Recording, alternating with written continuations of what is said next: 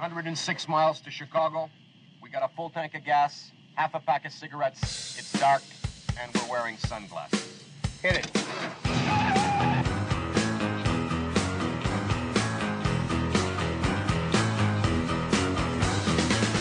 I mean, there are people in California who want to remove sex completely from the birth certificate. You didn't have a boy, you had a human with a penis. Whether that's a boy is at best a maybe. Let's wait until they're three and let them decide for theyself. I mean, Mario Lopez was almost canceled for questioning the wisdom of letting three year olds decide their gender. Here's a crazy idea. Maybe we shouldn't let kids make big life decisions while we still have to make choo choo noises to get the food in their mouth.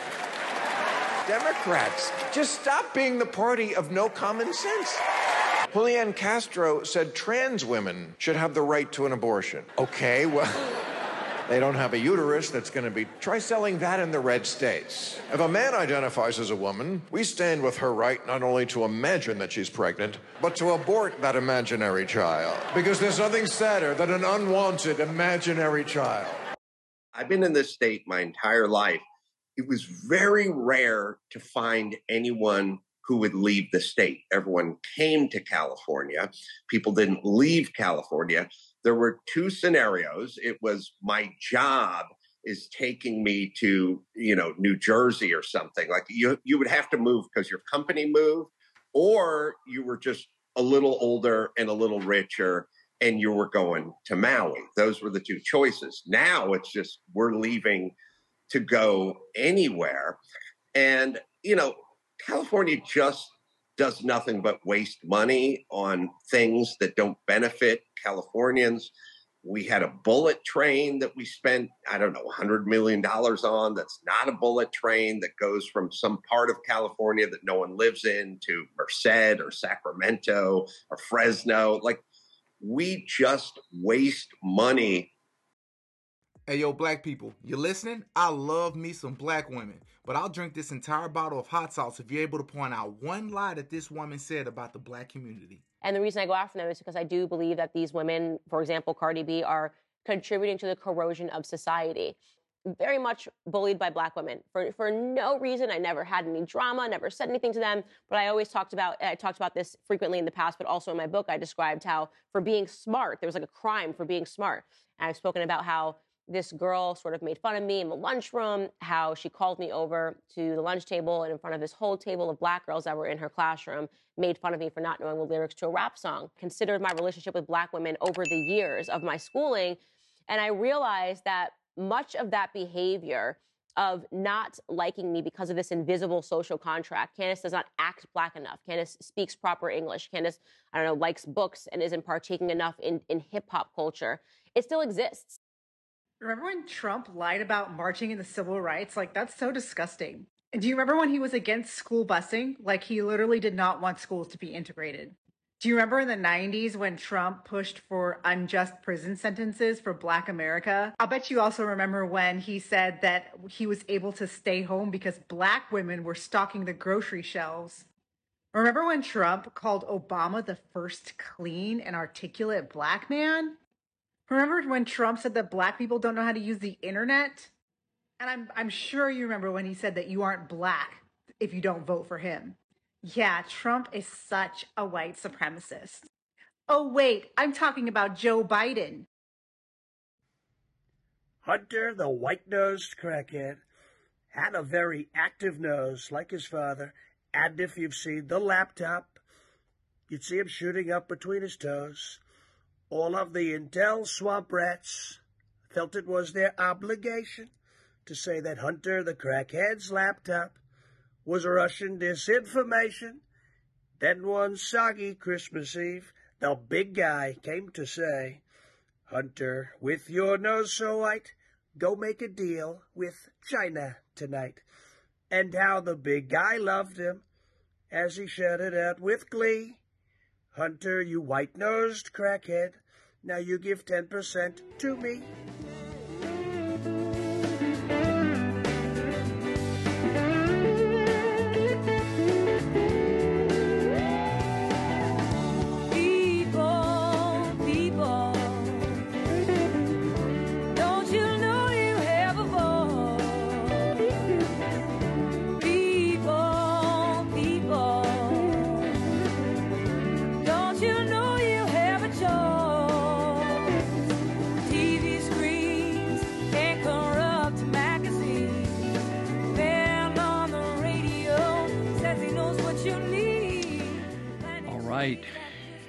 Welcome. This is No Hostages Radio, episode 195. Going to show up on Christmas Eve, December 24th. Merry Christmas to you. We're not doing happy holidays or winter break or any of those things. We are uh, doing Merry Christmas. So I hope you're having a good time tonight, today, whenever you're listening to this. Uh, I'm having a good time today, feeling good. It's cold and crisp up here in Northern California. So we uh, hope if you have time to listen to this, you'll enjoy it. And uh, we'll have six segments. Uh, you can reach us a couple of ways. One, you can listen to your podcast source and get No Hostages Radio, or you can go to nohostagesradio.com and listen to all our podcasts and check out some articles as well. We also do a live show on Saturday, and we're going to do one this Saturday, December 24th. It's from 10 to 1 left coast time.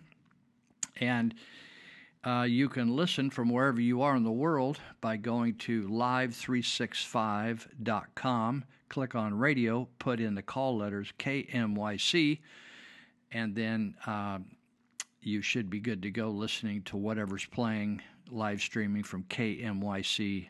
That's M like in Marysville. KMYC. And um, so we're on again from 10 to 1 on left coast time and we're there every Saturday. It's called Live with Lou. This is called No Hostages Radio, and uh, we uh, we cover some similar topics, but then there's some differences as well because some things change from the time we record this show to the time I do a live show uh, on Saturday. So uh, I wanted to uh, let's see, you can reach me at lou at nohostagesradio.com. That's an email, lou, L O U, at nohostagesradio.com. And uh, you can also uh, get a hold of me at my phone at 530 713 1838. That's 530 713 1838. You can call or text that number. We're good to go. Okay, so. I just noticed this uh, about Paul Pelosi. You know, the Pelosi's that live out in uh, San Francisco. She is third in line to the presidency uh, up until recently when the uh, Republicans uh, took over the House. Uh, according, actually, it's officially in January. But um, the Paul Pelosi case, like most cases of politicians nowadays, is contrived, fraudulent, and full of lies and deception and lack of transparency. And so, the interesting thing, if you remember the Paul Pelosi case, where the police came to his house and claimed that they had no idea that was a Pelosi residence. Now, it's kind of like a Washington, D.C. police officer being called to Pennsylvania Avenue as a 1600, uh, the, you know, the White House, and, cl- and going to the White House door and claiming that he didn't know the president lived there. So, for the police to say they, they were going to this house, uh, and they were surprised that it was the Pelosi residence. I found that hard to believe. The second thing is there was two different stories. Uh, one is that uh, they opened the door. The other one is that Paul Pelosi opened the door. The fact is that Paul Pelosi opened the door, and uh, they, instead of him bursting out of the house to get away from his, his assailant as, as as it's being portrayed, instead he just opened the door and was casual about it, nonchalant, and then walked back in towards his uh, assailant, supposedly, who hadn't hit him in the head yet. He, they waited till the police got there to whack him in the head, supposedly. So uh, this one fellow writes uh, sarcastically, he said, late last week, the L.A. court, he said L.A. court, I don't know whether it's L.A. or San Francisco, arraigned Paul Pelosi's attacker, David DePape, or Pape, on attempted murder charges. The Daily Mail UK, that's Britain, ran a skeptical story quoting De DePape's son, which headlined Exclusive. For all we know, he has some sort of a sex slave, son of Paul Pelosi's alleged attacker. Says his father is not evil, believes in human rights, and is hardly a right wing conservative. You know what I'd like for Christmas, the guy says? I'd like to know the end of Paul Pelosi's I'd like to know the end of Paul Pelosi's Hammer Time uh, story, which was apparently all but dis- which has all but disappeared from the public eye. And I'd, I'd settled for the body cam video or external video showing David DePape's arrival. Give me something. Uh, so, anyway, what we have here is another uh, lie to the American public and uh, deception, lies. Uh, they uh, control the media, they control the police. If you want to see a, a police chief in the headlights, just watch the original interview of the police chief trying to describe what happened that night, which was a complete fraud. So, uh, anyway, um, we will see uh, what happens on this. Also, here's some interesting news.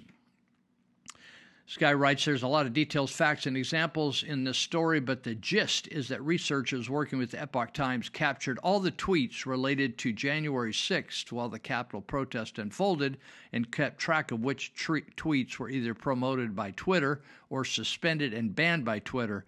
As you probably have guessed, uh, lots of conservative accounts and tweets were suppressed, but wild left wing conspiracy theories and fake news were boosted. So, what we're seeing is, I think we're up to about the seventh Twitter dump, which exposes the FBI as the bottom feeders of law enforcement nowadays. They're corrupted, they're dirty, they're liars, they're frauds, they're cheats, and uh, they will lie at any. They lying under oath, no big deal to the feds, to the FBI. So uh, here's two amazing examples of how Twitter was purchased. By the way, the FBI gave a million dollars to Twitter of our tax dollars to buy them off. So he says, I'll give you two egregious examples of the scam with Twitter and the FBI. For one, includes a series of Tracy Benz tweets starting at 1:30 p.m. on January 6th. Benz is editor-in-chief of Uncovered DC, she was tweeting that a lot of the masked, hooded people attacking police at the Capitol looks nothing like Trump people. Then at 1:53 Eastern Standard Time, that's just 23 minutes later, Benz tweeted, "The Trump crowd has not reached the Capitol yet." Twitter immediately deleted Ben's tweets and her account was permanently banned. Ben's account was just finally reinstated this week. The next example is President Trump himself. The researchers found that on January 6th, when Trump posted a video message calling for peace and to de escalate the protest, Twitter disabled the message message's ability to be liked or shared. Then Twitter deleted the video and banned Trump from tweeting anything for 24 hours. Meanwhile, Twitter was also promoting Democrat lawmakers' tweets criticizing the president for not doing anything to address the protest. Epoch Times noted that according to uh, dictionary.com, fascism is a governmental system led by a dictator having complete power, forcibly suppressing opposition and criticism, regimenting all industry, commerce, etc., and emphasizing an aggressive nationalism and offer, often racism. The other interesting note this week is uh, a fellow that I never got to meet, but have feel like I should know him, is Frank Pavone or Pavone uh, Italian priest, Catholic, and who has been a leader for years uh, in the pro life movement in the United States. Said this week the Vatican defrocked a Catholic priest. And the New York Times ran a story headlined Vatican removes anti abortion activists from the priesthood. Uh, Frank Provoni le- was leader of an advocacy group called Priests for Life, been around for years, been involved in all kinds of uh, pro life demonstrations uh, nationwide. He was one of, or is one of Trump's religious advisors. He was permanently dismissed from the clergy on November 9 with no possibility of appeal. The terse letter from the Vatican explained the action was taken uh, after Pavone was found guilty in canonical proceedings of blasphemous communications on social media and of persistent disobedience of the lawful instructions of the diocesan bishop. The, the Times said he said the letter did not specify which social media communications or what disobedience, nor did it name the bishop. Uh, Pavoni says, I'm waiting for them to point out to me what I actually did wrong that merits something like this. Father Pavoni is prolific, blunt, and, and a spicy tweeter about pro life na- issues and has questioned the results of the 2020 elections.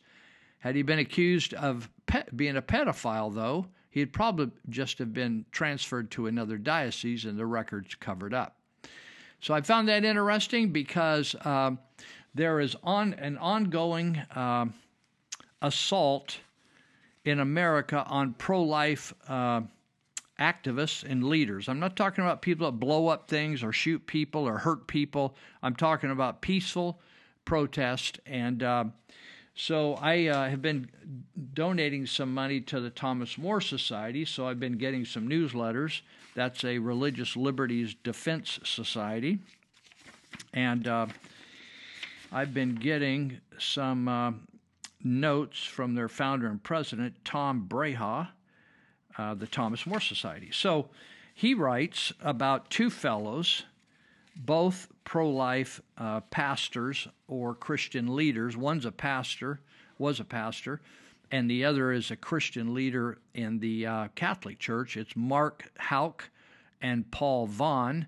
Vaughn is the father of 11 children. He's from Tennessee. And uh, Mark Houck, I believe he's like 55 year old retired pastor, and uh, he's considered a pro life hero, and I think he has five kids or so. So it says that there was a dawn attack by dozens of SWAT like armed with uh, assault we- weapons, assault rifles, automatic, and ar- armored bulletproof vests. They were FBI agents. There were a couple dozen of them and they raided uh, the house of pro life hero Mark Houck near Philadelphia. That was the beginning. Then an FBI SWAT team hit uh, at dawn with a shock and awe raid. That means to scare the hell out of everybody. Tennessee pro lifer Paul Vaughn, he's a, a Catholic uh, small group leader, Bible study leader. Uh, anyway, on said in the FBI stormed Paul Vaughn's house, and uh, sorry, I'm just distracted by a text somebody was sending me that's trying to get me information. Too late for the show.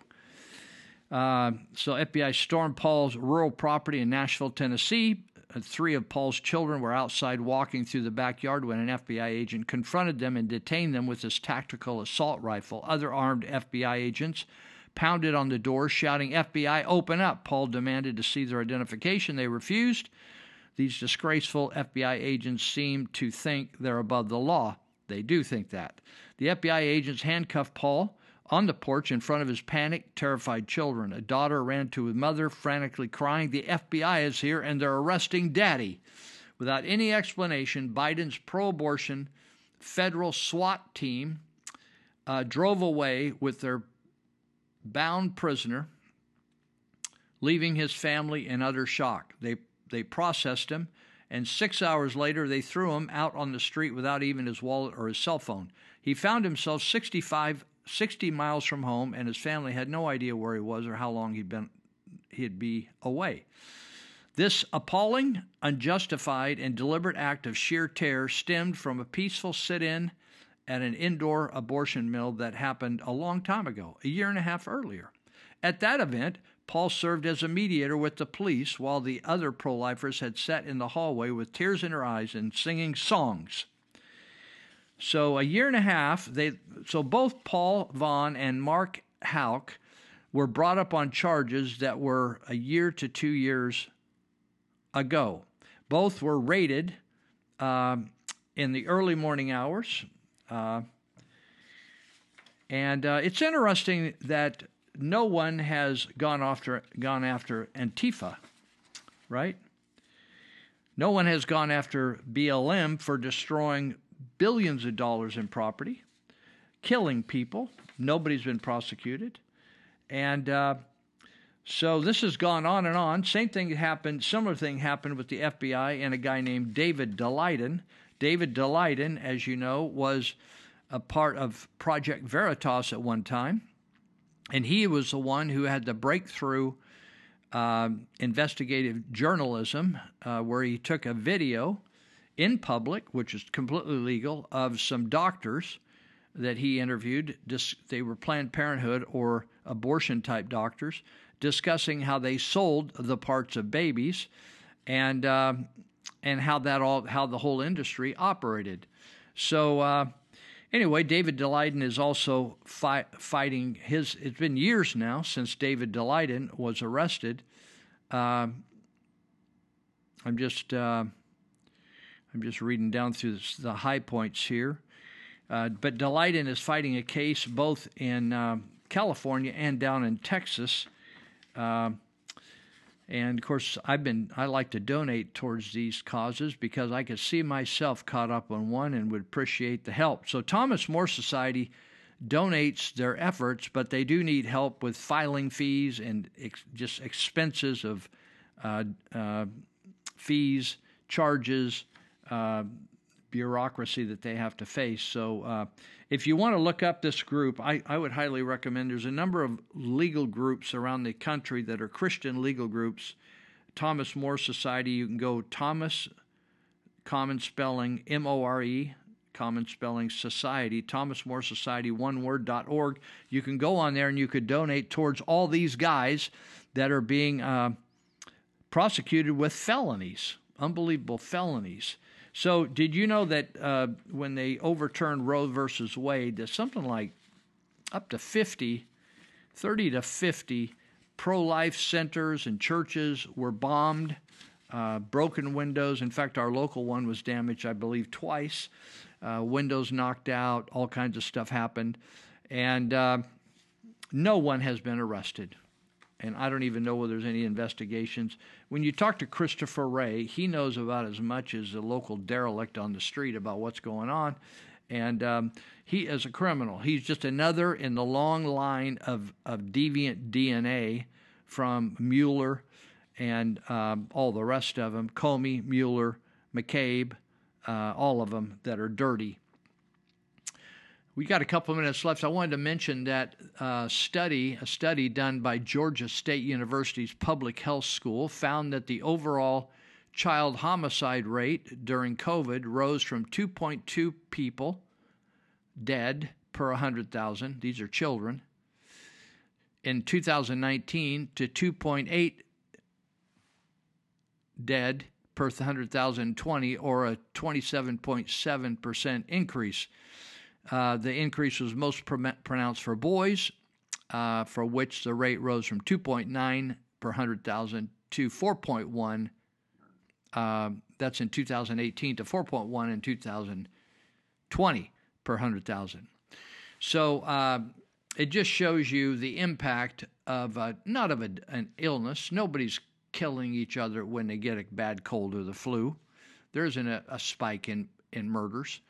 What the spike is a result of is the government's uh, treasonous and tyrannical uh, reaction and shutdown of people's lives. It caused pressure to have people freak out and uh, and go ballistic on other folks. Uh, children age 11 to 15 were the age group with the largest increase of death. Can you imagine 11 to 15? I want you to think. You got any kids that age? I don't remember any kids that age when I grew up in Yuba County dying, let alone dying of, of homicide, somebody killing them. Children age 11 to 15 were the age group with the largest increase, with the rate increasing. Uh, well, I'm not going to read all the rates. You're probably not concerned about that anyway.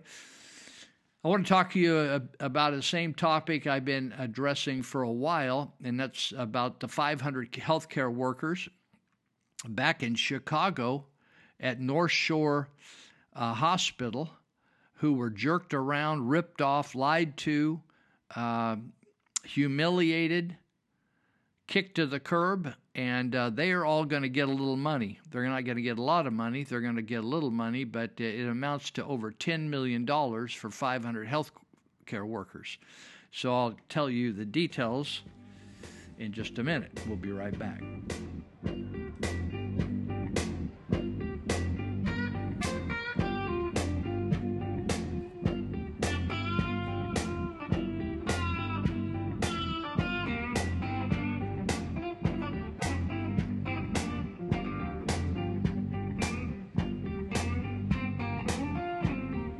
Important thing to realize is that North American science spent 15 years figuring out what to do with the next COVID. It was back 2002, 2003, the original SARS CoV 1 occurred. And so all sorts of experiments went on to determine what would be a useful response were something similar to occur. And the research was done. It was research was all done by 2015, 2016. And DARPA, D-A-R-P-A, the American research arm of the US military, it specifically knew and specifically recommended and passed the information on to the CDC that ivermectin in particular was the absolute number one product to be used in the event of a coronavirus pandemic. It was fully known that ivermectin and certainly hydroxychloroquine as well were highly antiviral and immune modulatory. And those two things were the key to modulate the immune response plus to be antiviral as well. Those elements were both totally proven in vitro and in vivo with animals so that it was known. And of course, we knew it was completely safe for humans because these medications had been used for 35 to 40 years in humans. And so that's what was sitting there ready to be used at the next pandemic. Okay, hi you guys. Uh, Biden's supporter here voted for him and would do it again. Just to clarify, I would vote for him again. Okay, but I'm here to talk about how annoyed I am with people talking about high gas prices. Oh, it's uh, gas prices are so high. I hate high gas prices. Oh, inflation, and I can't pay my bills. Get over yourselves, okay? This can be so easily solved, okay? And I solved it. I solved it myself. You know what I did? I did. Guess what I did, okay? I went and bought myself an electric car, okay? I went down to a dealership. It's so simple. This is what you do. You go down to a dealership and you're like, hi, I would like to buy an electric car. And the guy there, the guy there, he's like, okay, ma'am, what kind of car would you like? And then you tell them what kind of electric car you want, and then you pay them the money, and it's like forty-five to like a hundred thousand dollars. It's like so easy, and you just give them the money, and then you drive away in your electric car. And now, guess what, guys? I don't worry about gas prices because I'm driving around in my electric car and I'm also saving the planet. I'm saving the planet while you guys are destroying it. I am saving it. And I don't know exactly where electricity comes from, but I know it's amazing. And I know it's such a good thing. And and and and now my problem is solved, okay? And you can solve the problem yourselves if you would just go out and buy an electric car, okay? Rant over. I Would you Adam and Eve it? In the USA already there are record high cases of flu. That's right, flu. And last year, there were none at all on the whole planet. I mean, if you believe those nutter conspiracy theorists, it's almost as if flu was counted as, as COVID last year and then now suddenly it's back again. But obviously, we'd never be lied to by our own governments so that they could profit from Big Pharma. No way. Attorney Leigh Dundas. Some years ago, two men sat at a table discussing the most effective way to usher in war. Their decision after discussion was to close non-essential businesses and further quarantine certain members of society to prevent the spread of disease known as typhus. These men's names? Joseph Goebbels and Adolf Hitler. You think you're special. I am here to tell you you are not. You are the new Fourth Reich. And I have news for you today. We will not be locking down or taking funding over RSV, which 90% of children contract before the age of two and only 100 to 500 a year die, which is a 0.00000472813 death rate. It is four one millionths of a percent. Let me add a little bit here. Your whole meeting today was unlawful under the COVID section, uh, sorry, the government sections. Our governor's executive order that allowed you to suspend notice of meeting was specific to COVID, and your agenda item is specific to respiratory syncytial virus. Therefore, under the government code, you are still bound to notice requirements. An emergency under the government code section is defined as crippling activity or other activity which severely impairs public health and safety. And let me tell you, folks, a 0.000047814% death rate is nowhere near an emergency. You will not get more blood money into this county. You will not get more state or federal funding for our hospitals. This is not an emergency. To do so is fraud. You will not mask us like she just talked about doing. You will not quarantine the well or the sick. You will not keep our kids out of school. And damn right, you're not going to cripple our businesses anymore. Do you hear me? We will never lock down again. This is the hill we die on because this is America. This is the Constitution of America. And this is frickin' freedom. It's as close to slavery as I've ever seen in my lifetime. I'm Randy Thomasson with your SaveCalifornia.com Minute. The COVID tyranny was and still is dehumanization. So demand your God given liberties back. The 1960 movie Spartacus, depicting a slave uprising, tells us the power of saying no. When just one man says, No, I won't, Rome begins to fear. And we were tens of thousands who said no.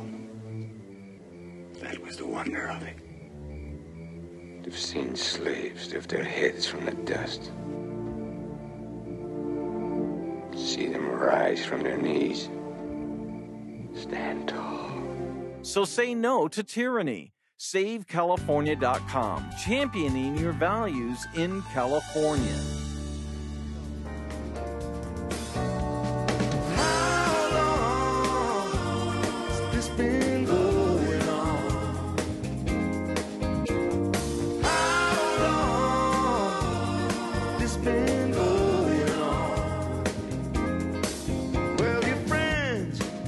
Fancy persuasion don't admit that it's part of a scheme, and I can't help but have my suspicion.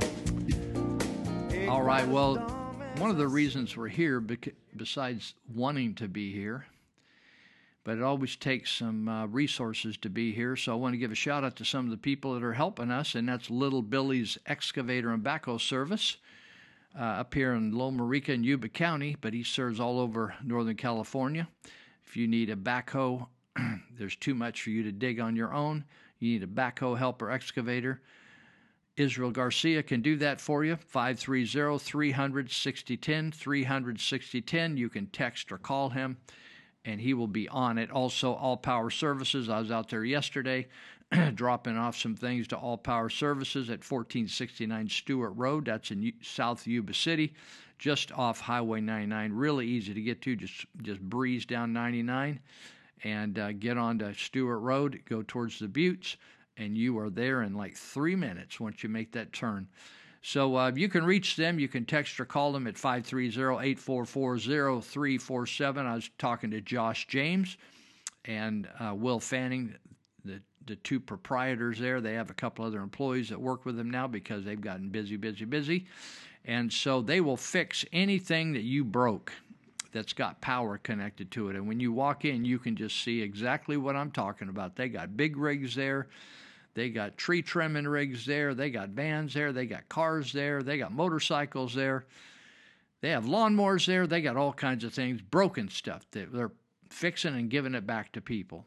So uh, if you want to get things fixed, you might make a New Year's resolution. I like New Year's resolution. You might make a New, New Year's resolution that you're going to put everything back together that uh, needs to come together and that you purchased and was brand new at one time and now needs to be fixed. And when Will and jo- Josh gets done with it, it's just like brand new, ready to rock and roll. If you want to email them, you can email them at allpower1469 at gmail.com. Also, want to give a shout out to the guys that always fix my my automobile and paint it and, and repair the doors or fix the glass or put in new headlights when they get all worn out and, and frosty. Allen's Auto Body at Teegarden at Sutter Street. They got a big yellow racing stripe around the side of it. It's really easy to find. You can dial their landline at 530 671 1057. Kevin and Kerry Clark are about as nice as people you're ever going to want to meet in your whole life. And plus, they do a great job. That Kevin, man, he can just, it just looks like, you know, paint just rolls on like water. Smooth, smooth, smooth. Looks like it just came from the Honda factory when I get out of there. So, all right. Let me let me get my computer working here and get down to where I was talking before. And uh, so, uh, I, you you might think, well, Lou, you already talked about this. Well, I kind of did. Uh, there was a, a, jury ruled in favor of the uh, plaintiffs, the ones that brought the claim against this health industry, and uh, they got jerked around. So after the jury finds uh, gives a finding, then the judge rev- reviews the finding, and he has the option on these deals where they where they're awarding money to uh, adjust it or do something to it, right? Monkey with it. So, Liberty Counsel, Harry Mihet, Mihet, Vice President of Legal Affairs, Liberty Counsel, said in a statement that the group was pleased to finally get the court's final approval of the class wide settlement for these healthcare workers who were unlawfully discriminated against and denied religious exemptions from the COVID shot. So basically, this hospital said, "Yeah, I know, I know what our uh, employment policies say. Yeah, I know what all our codes say. Yeah, I know this, I know that. But the fact is." Uh, we're gonna we're not gonna allow you to have any exemptions, no uh, spiritual exemptions, no uh, medical exemptions. We're not going to give you any exemptions. We're just going to fire you if you're not going to take the jab. And so um, there was a handful. So basically, each person is going to get $24,225. And uh, each person who stayed at, remained at the company stands to receive $3,725. The named plaintiffs, those that, that threw down and put up some money and started the fight, who are named in the lawsuit, they're going to get the 24225 plus an extra 20 grand. Now you think, oh, well, uh, that's good, but actually, it's not very much money. Um, Marcina Novak, one of the objectors, gave some perspective to the, the settlement. She said, My actual losses from being fired and losing pay approached $140,000. So, all of the estimated uh, $25,000 is helpful, she said, uh, and I'm, I welcome it it doesn't come close to actual losses suffered by those who were treated so poorly. What we're seeing throughout the United States of America, uh, uh, medical uh, enterprises or hospitals like North Shore or Adventist or any of them, they violated people's religious rights, and um, they mocked them and made actually made fun of them, and uh, so North Shore uh, at one point said that any religious ex- exemptions based on aborted fetal cell lines, stem lines, and tissue or derived materials from a, beat, a fetus, uh, they said none of our products had those. The fact is, all of COVID 19 vaccines available in the United States of America have links to aborted fetal cell lines. If you if you got a problem with that and you took the jab, well, I guess you didn't know that if you have a problem with it, right? Uh, instead of engaging plaintiffs in good faith, North Shore denied plaintiffs' religious exemption requests in mass. In other words, they didn't even individually review them. By failing to engage any of the plaintiffs and its numerous employees with religious objections in good faith, North Shore had no way to know whether an acceptable accommodation might have been appropriate. On and on and on it goes. Anyway, that's got settled. My hope is that all these hospitals are going to get sued because they actually they uh, were like pimps uh, with with a hot bunch of prostitutes because uh, they were making hundreds of thousands of dollars per COVID death. Every time they mentioned COVID in the chart, they gave them a PCR test. They they said they had COVID if they were COVID positive, and then if they put them in the ICU, then they got more money. And if they uh, then uh, get put them on remdesivir, they got more money. And if they put them on The ventilator, they got more money. I thought they were making about $100,000 per. Oh, and if they put COVID on the death certificate, they even got more money. Fact, some of my friends that work in the mortuary business claimed that the health officers were calling him, trying to get him to change the death certificate. I thought, why don't they change it himself? Why does the mortuary have to be the liars? So, anyway, some people have estimated that a hospital could make a $500,000 off a COVID patient that turns into a COVID death. So, okay. I want to spend some time. Uh, I was trying to get some information from Howard Jarvis, and uh, unfortunately, I'm not going to be able to get that because somebody wants to talk to me about it, and it's too late for that now. So, uh, I'm going to first of all talk about the California unemployment insurance. You might think, oh, how boring. I don't want to listen to this. Well, it should get your attention. Years ago, in a, in a many generations ago, I was a bookkeeper, accountant type. I'm not a CPA, but I was managing a painting business and I did other kinds of things, other businesses, and I had to do some payroll.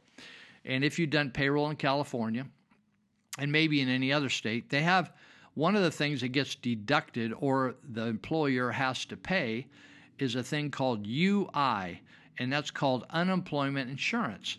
So, in other words, if if you lay off an employee, then they can file for unemployment, and that unemployment is paid by the state of California, but it's paid from a from a fund that. Uh, come on, cursor. It's paid from a fund that you you as an employer have been paying into. And what I always used to understand when I'd get my um, an audit on my employee taxes, employer employee taxes, uh, the the percentage that were that was assessed on every dollar that was paid out to an employer employee that varied from company to company. So back in the day this is 30 40 years ago so so if you had no uh, layoffs and you had nobody cashing in on unemployment insurance against you, you had a really low rate because they kept track of your surplus, how much you had stashed there in the in the account, right?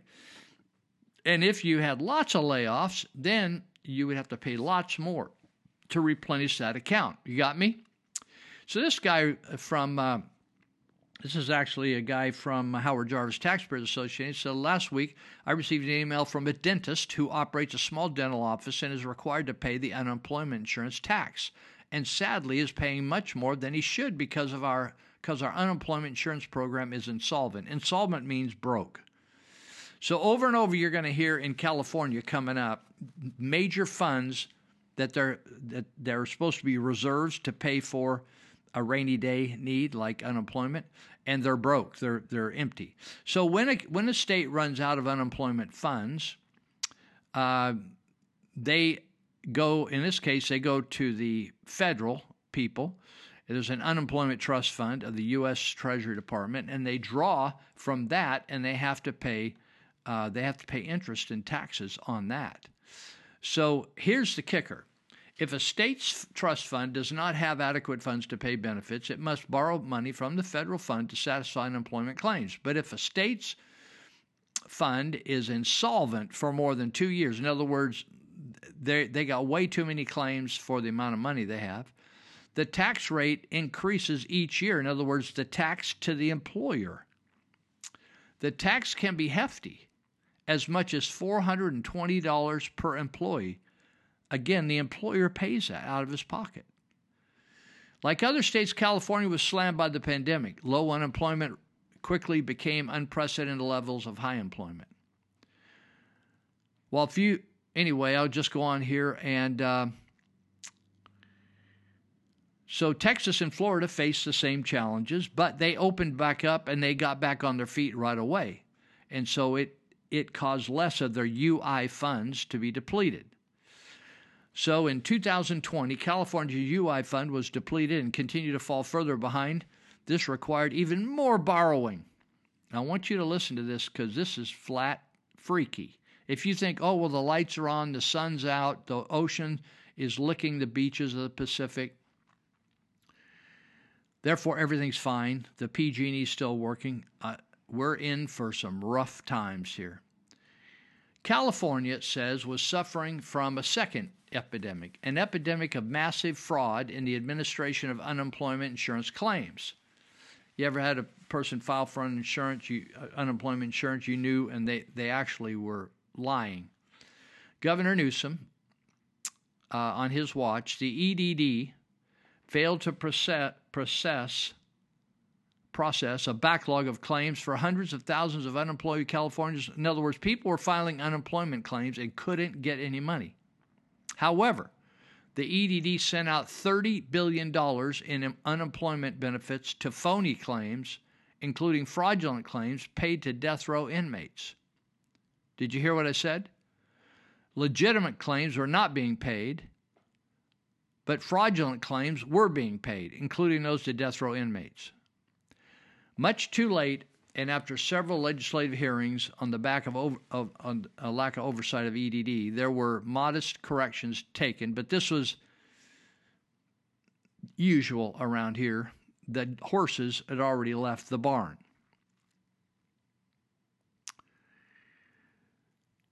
If anyone thinks that billions of dollars, $30 billion in waste was wasted out of EDD didn't impact the ordinary taxpayers, check this out. California's employers are directly responsible for the cost of EDD providing benefits on fraudulent claims. In other words, you did your job, you paid in, you paid all your taxes, you're an employer, and you are going to be held holding the bag for $30 billion in fraudulent claims, which means that all of us must absorb the cost of inexcusable lack of oversight by our California government. It says perhaps the most important thing to taxpayers to know about California's unemployment insurance program is how insolvent it is. It projects, EDD projects that at year's end, that's now, the total debt of unemployment insurance that we owe is 19 billion. Moreover, the Department of Labor confirms that California's debt problem is the worst of any state in the union. Now, does anything surprise you anymore? We have the worst education in the union. We have the worst unemployment in the union. We have an accumulated debt, just as unemployment, that exceeds the debt of all other states combined. I want you to think about that. We have the worst homeless of any any uh, state in the union. We have the highest amount of welfare of any state in the union. Now we have the greatest unemployment debt that if you add all 49 states up together, we have more in California because of the reign of Gavin Newsom. Now, you might be thinking what I was thinking yesterday. When they got all this COVID money from the federal government, why didn't they use that to pay it back? Huh. Well, some states did. Texas approved a 7.2 billion payment that has eliminated its UI debt entirely. Why should they pay that? Because it wasn't the business's fault that all these people needed unemployment the government shut the businesses down. So the government should be obliged, not the businesses sh- should not be stuck with that. You shut a business down, then you turn around and charge the business for his people claiming unemployment. So Washington paid down theirs, Texas paid down theirs. What about California? Because of its insolvency, California must pay 470 million in interest payments alone to the federal government. That's for one year. That's nearly half a billion dollars that could otherwise gone to educate, transportate, or public safety aid. Worse yet, this is an annually occurring expense. Half a billion dollars, half a billion dollars, half a billion dollars, half a billion dollars. Interest. It buys nothing. Doesn't even buy you a candy bar. So I thought that was fun because I had remembered that UI figure that, and I always used to say, I used to watch that percentage because we didn't ever lay off people. Crazy, isn't it? So I wanted to hold on just a second.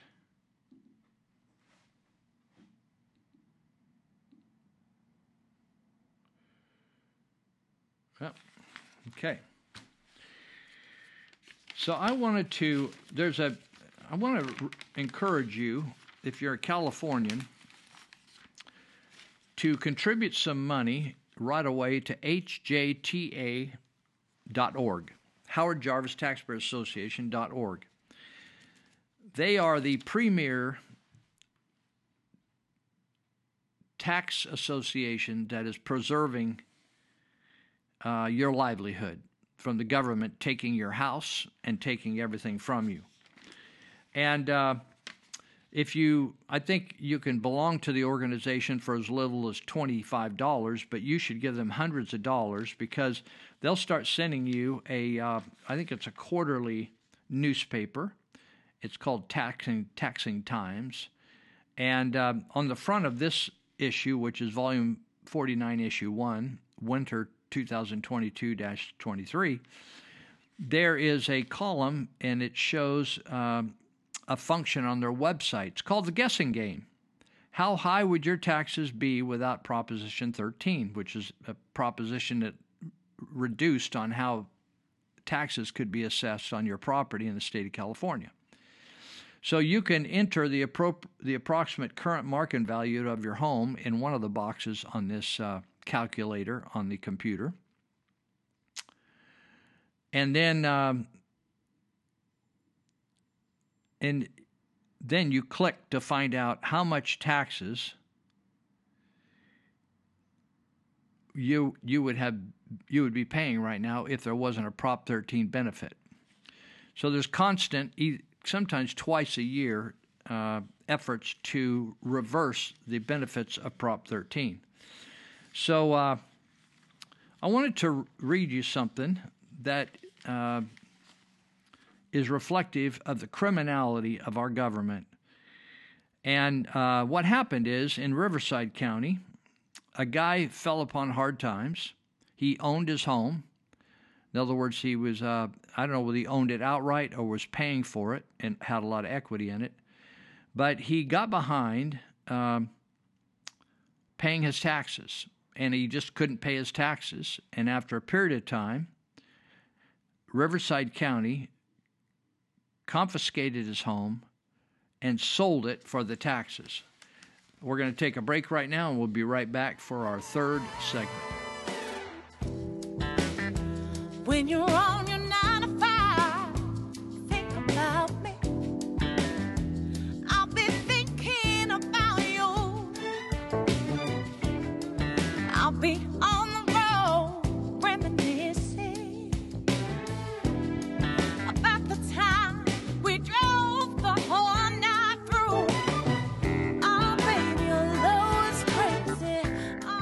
So for me, this day is not just about what has happened, uh, it's also about what could happen. Because a girl like me,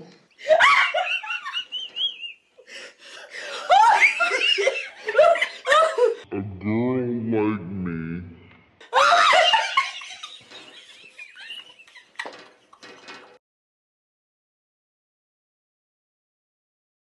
If we don't have free speech, then we just don't have a free country. It's as simple as that. If this most fundamental right is allowed to perish, then the rest of our rights and liberties will topple just like dominoes, one by one. They'll go down. That's why today I'm announcing my plan to shatter the left wing censorship regime and to reclaim the right to free speech for all Americans.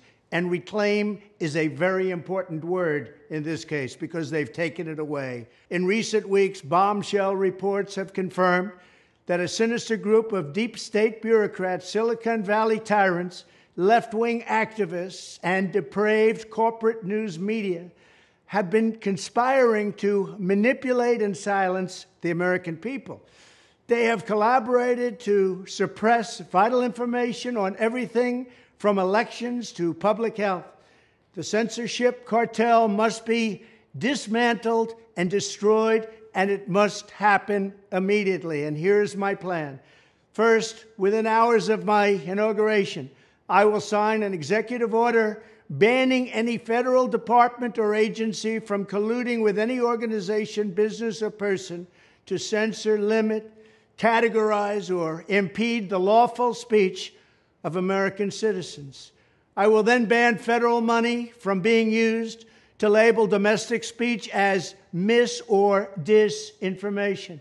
And I will begin the process of identifying and firing every federal bureaucrat who has engaged in domestic censorship, directly or indirectly, whether they are the Department of Homeland Security, the Department of Health, Human Services, the FBI, the DOJ, no matter who they are. Second, I will order the Department of Justice to investigate all parties involved in the new online censorship regime, which is absolutely destructive and terrible, and to aggressively prosecute any and all crimes identified.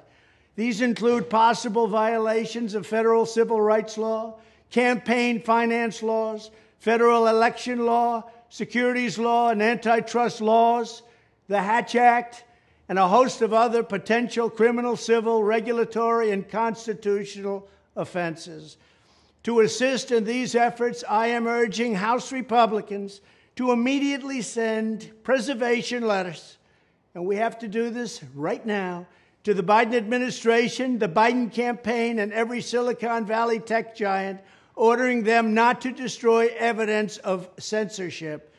Third, upon my inauguration as president, I will ask Congress to send a bill to my desk revising Section 230 to get big online platforms out of censorship business.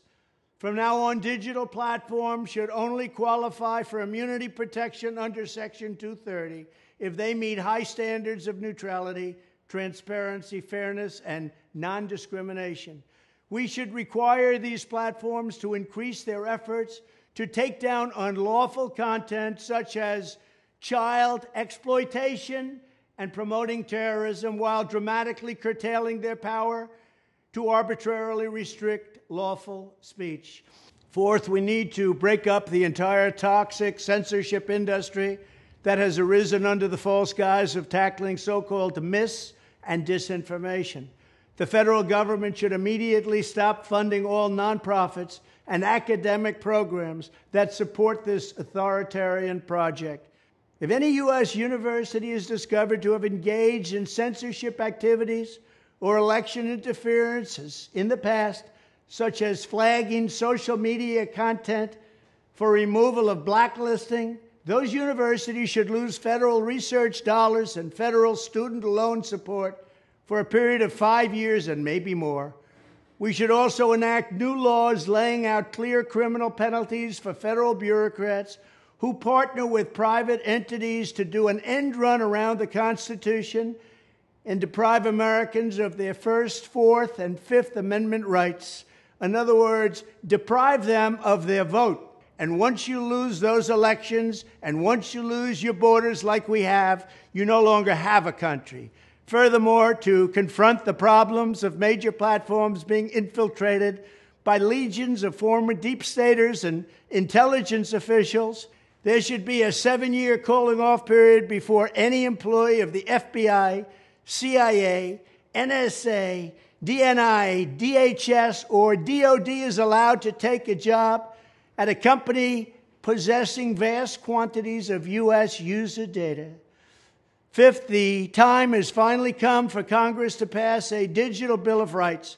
This should include a right to digital due process. In other words, government officials should need a court order to take down online content, not send information requests such as the FBI was sending to Twitter. Furthermore, when users of big online platforms have their content or accounts removed, throttled, shadow banned, or otherwise restricted, no matter what name they use, they should have the right to be informed that it's happening, the right to a specific explanation of the reason why, and the right to a timely appeal. In addition, all users over the age of 18 should have the right to opt out of content moderation and curation entirely and receive an unmanipulated stream of information if they so choose. The fight for free speech is a matter of victory or death for America and for the survival of Western civilization itself.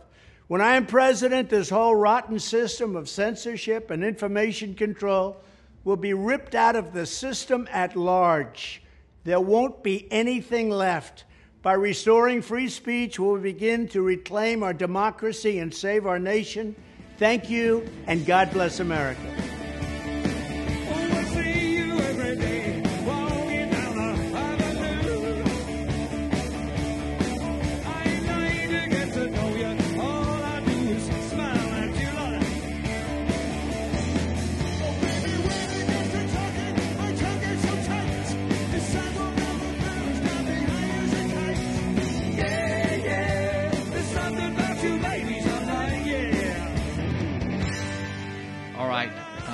Back, I'm going to talk about this guy that got his home stolen by the government.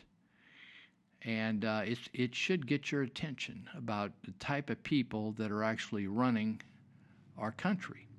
So I want to mention a couple of people uh, Thrifty Rooter. These guys, uh, I'm telling you, there's always plumbing problems. I was over at this E Street project that we've been working on to fix up this sevenplex, and we had three drains and we got a lot of water from the rains and the drains were all plugged up down the basement and coming off the roof and stuff. So we had a super high powered jet system over there cleaning them out today. And i thought thank god that was a plumbing doctor over there working on that volunteers. But uh, my point is there's always valuable uh, it's a super valuable service the plumber whether you're cleaning out drains and keeping water from damaging your property, or uh, keeping the water flowing in the right direction, keeping it going, going away from you and not coming at you. So, Thrifty Rooter or thriftyrooter.net, you can go to their website and see all their services because they're serving multiple counties here in Northern California. So, if you're listening to me, you can hear me in Northern California. Look up thriftyrooter.net and they'll tell you where they're serving and you can find out all their services, whether you're out in a rural area and need septic help, or whether you're out in the city and just need lines cleaned out either way. So uh, you can reach them at 530 673 8201. That's a landline, so call it up, dial them up, 530 673 8201. These guys get there fast and they're on it. And they've been around for almost 50 years. So um, they're not like what they call fly by night or uh, here today, gone tomorrow, they are with you. So uh, thriftyrooter.net, and they will get it on. And I think they're they they even serve down in Placer County. They serve the city of Lincoln, and Yuba, Sutter, Colusa, Butte, and maybe even Nevada. So check them out. Also, North Valley Paralegal, my friend Nellie Garcia, who uh, is always I talk to her all the time about legal. I'm referring people to or people in legal jam, all kinds of things. Sometimes you can have a legal need. It's not even a problem. You just need to change somebody's name. You need to change, uh, maybe you need to uh, change your property line description. Uh, you might want to form a nonprofit. You might want to do a trust, do a uh, do some probate, just stuff. It, it's a legal you know, living in the West, there's lots of legal issues. Uh, so North Valley Paralegal, they're on Sutter Street, just down the street from Allen's Auto Body. You can reach them at 530-751-9289. 751-9289. Okay, so check this out. This when I read this article, it just blew my mind. Title Howard Jarvis Taxpayers Association scores a victory in home equity theft case. So the guy gets behind on his taxes. He's got a home worth a lot of money. How would you, for me, here's how that would happen. Somehow I'd have to run out of money, and, uh, and maybe I would get a debilitating illness that would suck hundreds of thousands of dollars out of me, right? And um, so and I'd have to have a caregiver and I'd, I'd you know just things all of a sudden would get very very expensive. I couldn't make money anymore. And so all of a sudden maybe I couldn't pay my my taxes anymore and I just let them go. Just let them go because I I got to keep the lights on keep the heat on keep the roof patched That's, you get it? Okay. So what happened was the board of supervisors uh, was presented with a staff recommendation. This makes me sick. Staff is not elected boards are these uh, sub boards from like a planning commission and stuff. Those are all appointed positions. They're not elected positions. So a staff is is all appointed; they're hired, and so the Riverside staff recommended to the board to deny a, a, valid claim from the homeowner for excess proceeds from the tax sale. So they sold his home. There was plenty to pay off his taxes. And then there was excess equity. There was equity, money he had in the house that the, uh, the staff of Riverside County said, let's keep the money. That's theft, people. You know, taxes are theft, but that's even, even more egregious theft. So Howard Jarvis heard about this through the grapevine and they took it to court. And it was said whether a county forecloses on tax delinquent properties itself or, or requires lien holders to handle such foreclosures, the entire the entity foreclosing may collect uh, the debt, right, tax debt, with interest, penalties, and reasonable costs associated with selling the property, but nothing more. Calling it home equity theft HJTA warned the Board of Supervisors that a decision to retain the excess proceeds would be a violation of the U.S. Constitution. Now, that's, that may sound heavy to you, but county government and city government constantly violates the U.S. Constitution. And do you think somebody flies in and, and arrests everybody? Nope, they don't, because prosecutors aren't prosecuting violations of the Constitution. And so many times the um, local district attorney is involved with the wrongdoing. And that happened right here in Yuba County. So uh, it says when a tax or foreclosure sale takes place, the former homeowner must file a claim for excess proceeds. In other words, he said, hey, if you get any excess uh, above all that I owe y'all, even though I'm not going to have my house back, I'd like to have the money left over. Now that seems fair, doesn't it? They forced the sale of his property. The staff recommended that the county keep the money, keep all the money, screw the guy. So, Director Laura Dougherty, who wrote a friend of the court brief to U.S. Supreme Court in Tyler versus Hennepin, and uh, the gov- said the government should not be trespassers but trustees particularly to tragedy befallen persons who happen to own a home or other real property that can be used to satisfy a debt.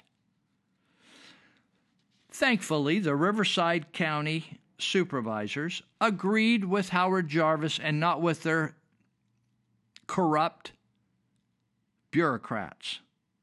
And they awarded the, exceed, the excess proceeds to the gentleman that unfortunately fell on hard times and had to sell his property.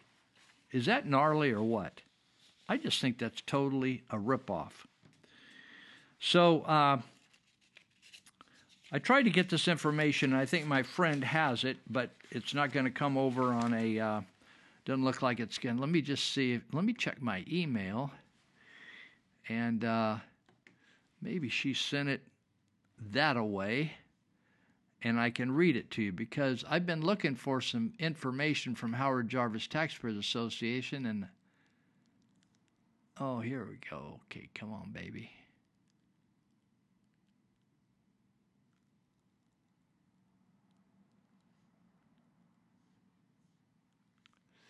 Well, I'm not going to be able to pull it right up because it's uh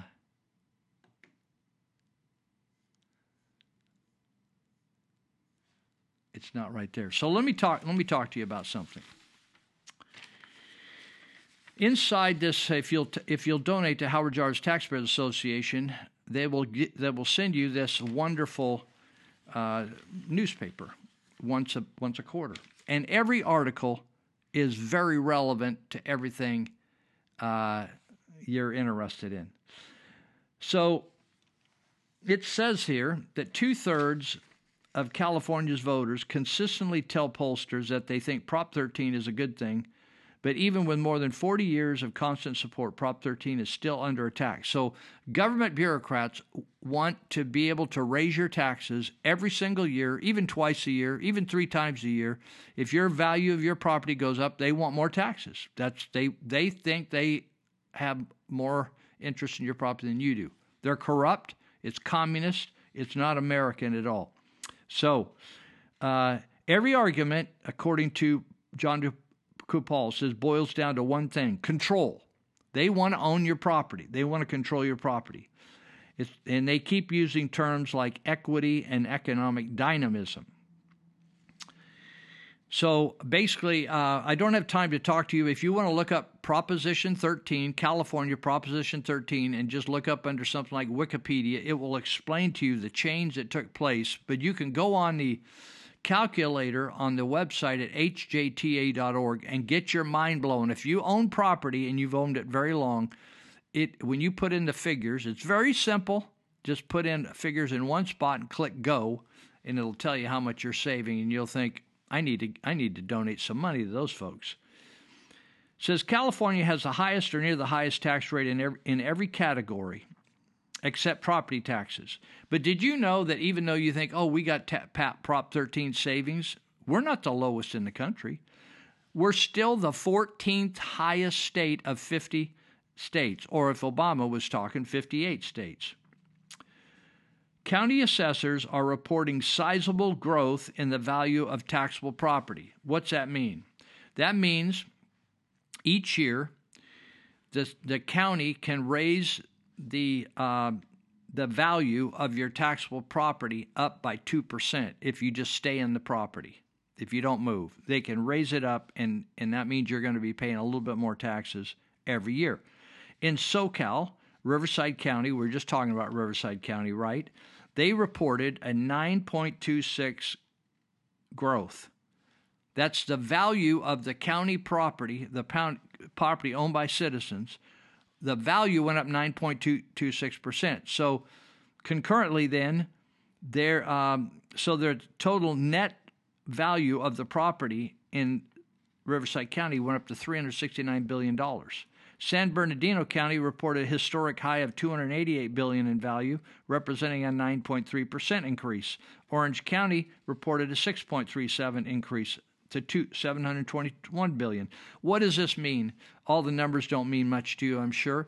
It means that they're taxing, they have a tax rate that's applied on that billions of dollars and that money if the if the rate if the value goes up, it's just like if you buy five dollars a five dollar item at the store, that the sales tax is more than if you buy two dollar item. Correct?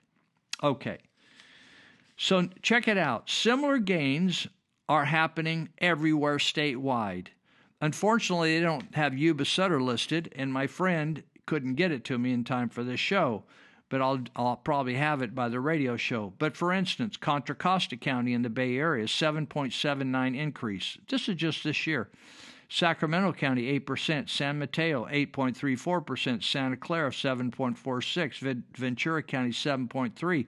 Yolo, just down, Yolo butts up against Sutter County, 7.23. Marin County, 6.55. Amador County, way up in the north, 7.3.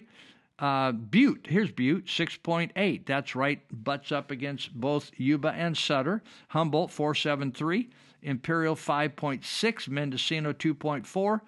In other words, all these counties, Placer County, 9.2, these counties' value of all the real estate and the improvements on all these counties went up that many percent. Therefore, the tax rate on those is going to create more taxes coming in. Now, all these supervisors and bureaucrats are complaining about we don't have enough money to keep up. If that's the truth, then they are they are hiding the money or they need to stop paying into CalPERS because the pensions we no one no matter how much money we give, no one can afford a Ponzi scheme. If if you've ever heard of Charles Ponzi or Bernie Madoff and now uh, SBF, Sam Bankman Fried. No one can afford Ponzi schemes. Everybody loses. And so, what they're doing is when you uh, are, are giving money into a scheme that is not generating money to pay for your contribute excuse me your contributors you get it the Ponzi scheme says we're going to generate a certain amount of money to pay the retirement of all these contributors. The fact is, they never have. So, what happens is they need to depend upon new investors that are promised the world, promised the moon, promised the gold pot at the end of the rainbow. They need to count on new investors, new investors, new investors that are buying the scam to afford to pay for all the guys that used to work years and years and years and years and years and years and go for the county that you happen to live in. You're paying for people that are not quite dead yet, but you wish they were because you want to you're you're paying for the salaries of those that are serving you right now in the county or the city or your jurisdiction and you're paying for all these people that somebody else uh, made a commitment to many years ago. That's a scam. That's called a Ponzi scheme. So he says, uh, while this is likely good news for county halls of administration, before Prop 13, it would have been met with great anxiety among homeowners. That's because before Prop 13, property tax assessments are based on current market value. In other words, he said Prop 13 curbs that the, the impact of that increase. But if you just bought a house right now, or you just sold and switch houses right now, or switch business locations right now, you're paying higher taxes, much higher taxes. So, uh, unfortunately, they didn't list Yuba and Sutter counties in here. And uh, therefore, I was trying to find that out from Howard Jarvis today, and my friend who has better contacts than me uh, couldn't pull that off, but she's got all the links she's now sent me by email but I don't have time to talk talk about it right now. I need to get this podcast complete, and I don't have time to pause it and go searching and do research right in the middle of it. I got other things to do, and I, am on a time schedule. So anyway, I wanted to let you know that. Uh, uh, also, let's see what else in this. Uh, so, in, in other words, if you get in a pickle with your house and you can't pay the taxes the government can take your house from you after a certain period of time when you're delinquent on your taxes, and they could sell your property, but they can only take the taxes that were owed them, interest, and penalty fees. Okay? That's all they could do. They can't take other things from you. And if if if you made a if they have money left over, that money uh, needs to come back to you. Okay? All right. So I want to talk about one other tax that uh, is a ripoff. And so we had Prop 13 uh, being passed in 1978, and it's literally saved people like me. I bought this house in 1987. It's literally saved me hundreds of thousands of dollars in taxes. Have I paid taxes every year? Oh, yeah, I pay them on time. Gladly pay my taxes. It's okay but I'm not wanting to pay more taxes than I should be. And so uh, it has saved hundreds of thousands of dollars. But uh, James Gallagher, our uh, assemblyman for Yuba Sutter counties, who claims to be conservative, actually has an R after his name, and who um, talks about farming and talks about he's for businesses and all that kind of stuff. Although he, though he never stood up for businesses during COVID, he didn't st- stand up to uh, start schools back up because of COVID. That was Kevin Kiley who did all that. But uh, Prop 19 was put on the ballot, and um, it was a bunch of lies. And what it was going to do, you know, right now, the way Prop, 7, Prop 13 worked before Prop 19 passed a couple years ago, Prop 13 uh, allowed you to pass on in an inheritance to your children or grandchildren your property, and the basis of your property would stay the same, therefore, your taxes would stay the same to them. In other words, they wouldn't, like right now, my basis is back at 1987, not 2017 or 2027, right? So Prop 19 monkeyed with the ability of uh, our past generation to give us property, pass it on down and it caused many pieces of property to to trigger to be taxed at a current level with current market prices. What that did in the past is it forced people to sell the property to pay the taxes. In other words, many times you end up with a gift that you can't even afford to pay the gift tax because you don't have that kind of extra money around. So you have to get rid of the property. And it, it only give you one year to even move into. You have to move into the property to avoid these penalties.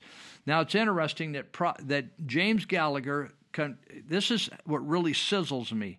These people claim to be conservatives. I don't care whether they call them Republican or Democrat. They claim to be conservatives, small government, and they keep voting for bigger government, and they keep voting to take more taxes from people. It's interesting that you pay taxes your entire life on your property, year after year after year after year after year, and surcharges and all these bonds and everything. Then when you die, your kids have to pay taxes on the property over again. It's a it's theft. It's worse than the mafia. We owe the mafia and we owe people that are locked up in your county jails an apology for what's being done to them by government officials. Uh, we'll be right back. I'm dreaming of a white hat Christmas when every crook will be exposed and the people listen to trials that give more prison eating popcorn by the load.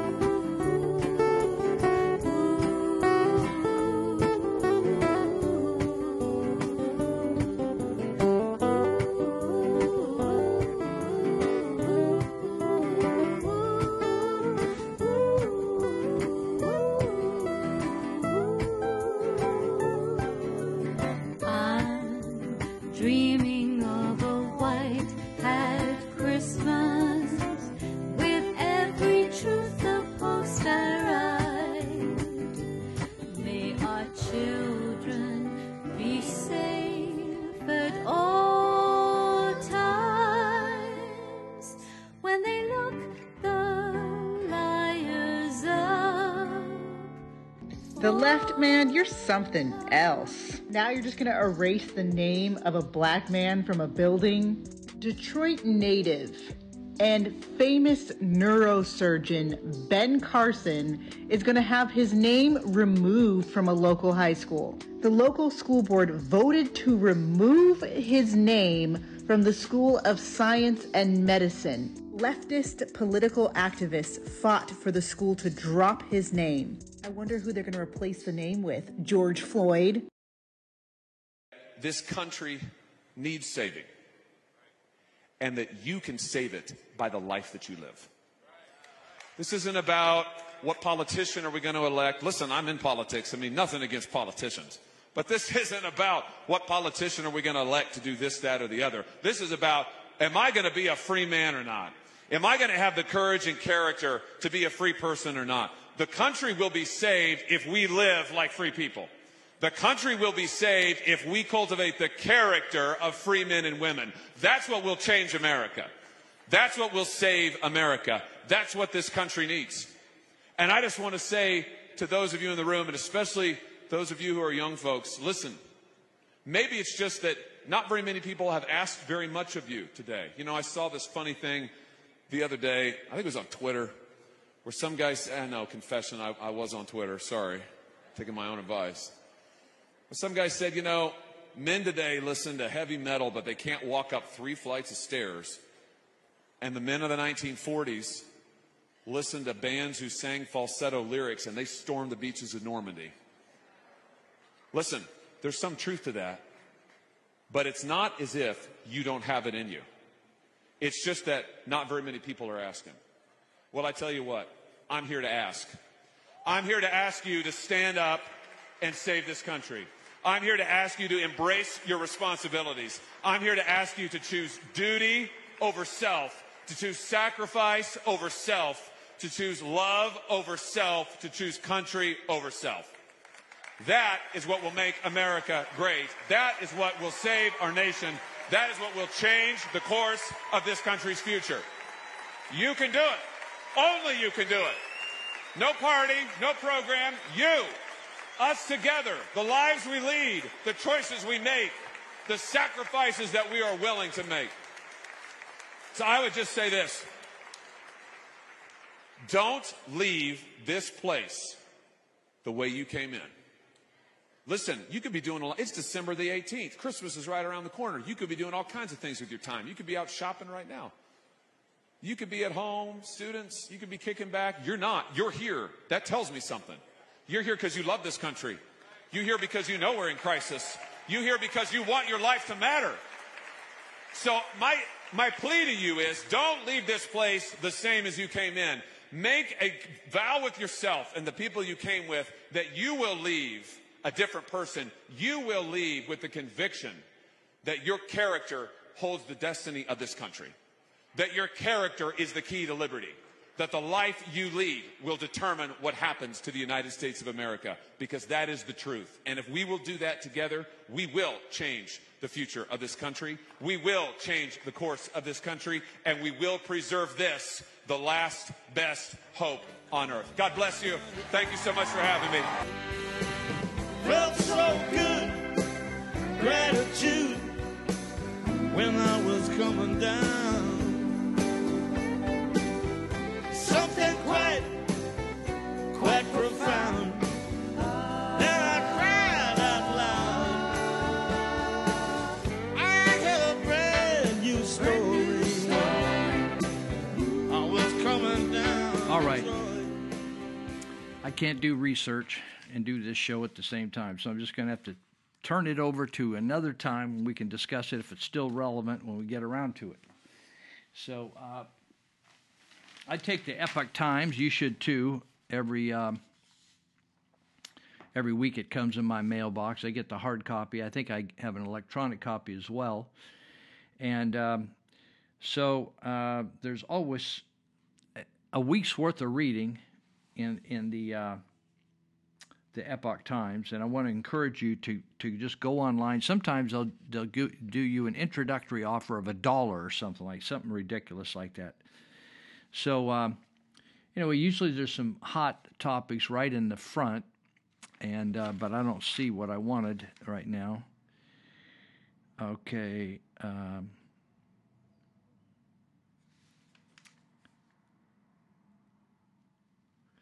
oh, listen this is a great article. I passed it on to a friend of mine who was elected to the school board in Placer County and to a small district that in near Auburn that is going broke. Students are leaving, they can't afford it, and they have huge bureaucracy. So there's a great article. This is on the Northwest edition, December 14 through 20, 2022, number 438. So it says right on the front page citizens groups revive classical education. If you want to read an inspiring, amazing article, uh, some some just wholesome parents got together and they started a charter school that is run under the school system but has benefits. Public charter school, they call it. It's a taxpayer supported tuition free school. Now, I gave away the article last night because I was in a meeting with this guy. But I want to encourage you if you're in an area where you're wondering what to do with your kids because you're you don't want uh, you don't want the transgender story hour. You don't want them teaching your kids about sex education. You don't want to take the jab. You don't want critical race theory. You don't want them to teach your kids that there's many, many, many genders, right? And so um, you want to start your own school. These guys did it, and they, they contacted people like Hillsdale College, who has an entire public school curriculum designed for people that want to do this. So I want, want to encourage you um, to get it on, right? So one one of the things I wanted to mention is uh, if you're having problems in the Yuba Sutter area and you want to get involved in a school that is a private school that started just a couple years ago, and it was started by a couple named the Tades, uh, who were public school teachers. And now they're running a school that's called, I'm getting over here right now, I'm going to just talk about it. It's called EPIC, and it's the Embassy Private Educational Center. And they were looking for a location around Yuba Sutter and couldn't find one, so they located temporarily out at Church of Glad Tidings uh, in Yuba City, Sutter County. And if you are thinking about, I don't want to do the public education thing anymore, uh, by the way, do you know that they're at the bottom of the list on everything reading, functional reading, functional uh, English, composition, math, everything. Bottom of all the states in the union. Not because of lo- lack of money. So if you want an alternative, you think, oh, I can't, I'm not going to be able to homeschool, I can't do this. Go to churchofgladtidings.com and uh, then scroll over to the left at the top. It says About, and then Ministries, and then Calendar and Events. Click on Ministries, and there's a drop down and just go down and click on Epic, E P E C, right? Uh, okay. All right. And if you want help with homeschooling, you can just click on Arrow Education. But I want to talk to you about Epic really quick. Just picking them out today Embassy Private Educational Center. So when you go to Epic, it says Epic, Embassy Private Educational Center, a different approach to learning, no COVID mandates or protocols. And then it has epic testimonies, and it has young people uh, that are have been in Epic for one year or one year and a half or two years because it just started uh, a couple of years ago, right in the middle of COVID, uh, from scratch. So uh, there's some testimonies about students talks about the mission statement. That the mission is to provide a quality support program for families wishing to educate their children independently in a safe, mass free, non social distancing environment in order to promote learning, increase knowledge, develop a solid Christian worldview, and encourage them to grow spiritually and emotionally into the person that God designed for them to be. It's a K through 12. Uh, brief overlook at EPIC classes available kindergarten to 12, no COVID mandates or protocols. Classes take place Tuesday through Friday, 8 a.m. to 3 p.m. They use Abeka Christian curriculum for the core subjects. Uh, they offer classes in math, science, English, social studies, physical education, and an elective, and then also the Bible. They have a they, so it breaks down the tuition here. They may have some scholarships, breaks down the tuition here. That has an application right online, uh, supply list, what they need, tuition costs, and uh, very easy. If you want to dial them up and talk to them, you can dial them at 530 671 3160, extension 254. They just got a new phone system out there, so I hope that extension works all right. But you, if that, if there's a glitch in the system, there's it's brand new, so they've had the same phone system since they were doing horse and buggies out there. You can email them at epic, E P E C, not E P I C, E P E C, at churchofgladtidings.com. Okay?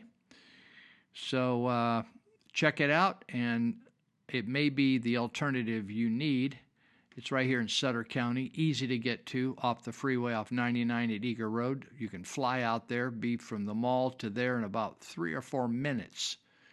And uh, it's a great environment, safe environment, no nonsense, no drive-bys, no d- drug slinging out there. Uh, it's a beautiful park-like setting. Uh, your kid should like it, so we'll just let you check that out. All right, let me get back over to what I'm doing here, and uh, we'll get back in business here. Okay. So what's going on in, in our country is that we elect people to office and we put a lot of energy into that and we a lot of times we vote for someone we like versus someone we know what their principles are and uh, but even when we it, when like isn't the foremost thing but we actually are voting for someone that has similar principles to ours and then when they get into office you ever notice they just don't seem to be able to do anything right they don't do what they claimed they were going to do. And so um, I've often wondered that. So sometimes uh, the person you voted for gets in trouble. They they uh, cheat on their spouse, or they're a pedophile, or they're doing something dishonest, and and so they get the goods on them. That's why they flew a lot of them to Epstein Island to have sex with underage girls. Then when they come back, anytime they needed a favor, they just say, you know, we need this, we need you to do this, and you wouldn't want anybody to know you were at Epstein Island, would you? So you wonder why people don't do the right thing when they claimed they were about right things to do. Somebody's got something on them. But then uh, the the other thing is there's all these boards. So once upon a time, there was not a, a, an edu- a Bureau of Education, Education Department of the United States. There wasn't. There wasn't uh, an energy department. There wasn't uh, environmental protection agency. There weren't all these. The government, the elected officials themselves sorted stuff out, and then they asked certain other people to take those are the regulations, and you carry them out, right? More and more, government has grown and grown and grown, and department after department. We back in, I'm, I'm I lived prior to Homeland Security, the TSA, uh, the Department of Education, all those I just mentioned. They're all none of them have produced better situations. What's happened is these departments have created their own rules and regulations that rule over us. That's not how our government is supposed to work. So many times the uh, politicians that we've we've hired in the local area, the county, the state, uh,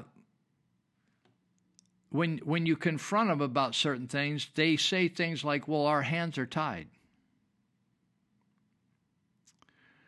Uh, well, it's this board, this this CARB board, or this uh, the EPA, or this or that or the other thing, Bureau of the Interior. None of these people are elected. None of the bureaus, none of the departments, Federal Bureau of Investigation, none of them are uh, elected.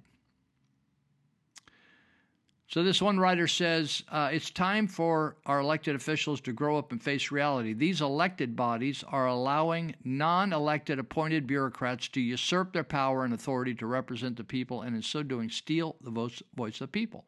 What is it? What, what, do we, what do we call this? This is tyranny.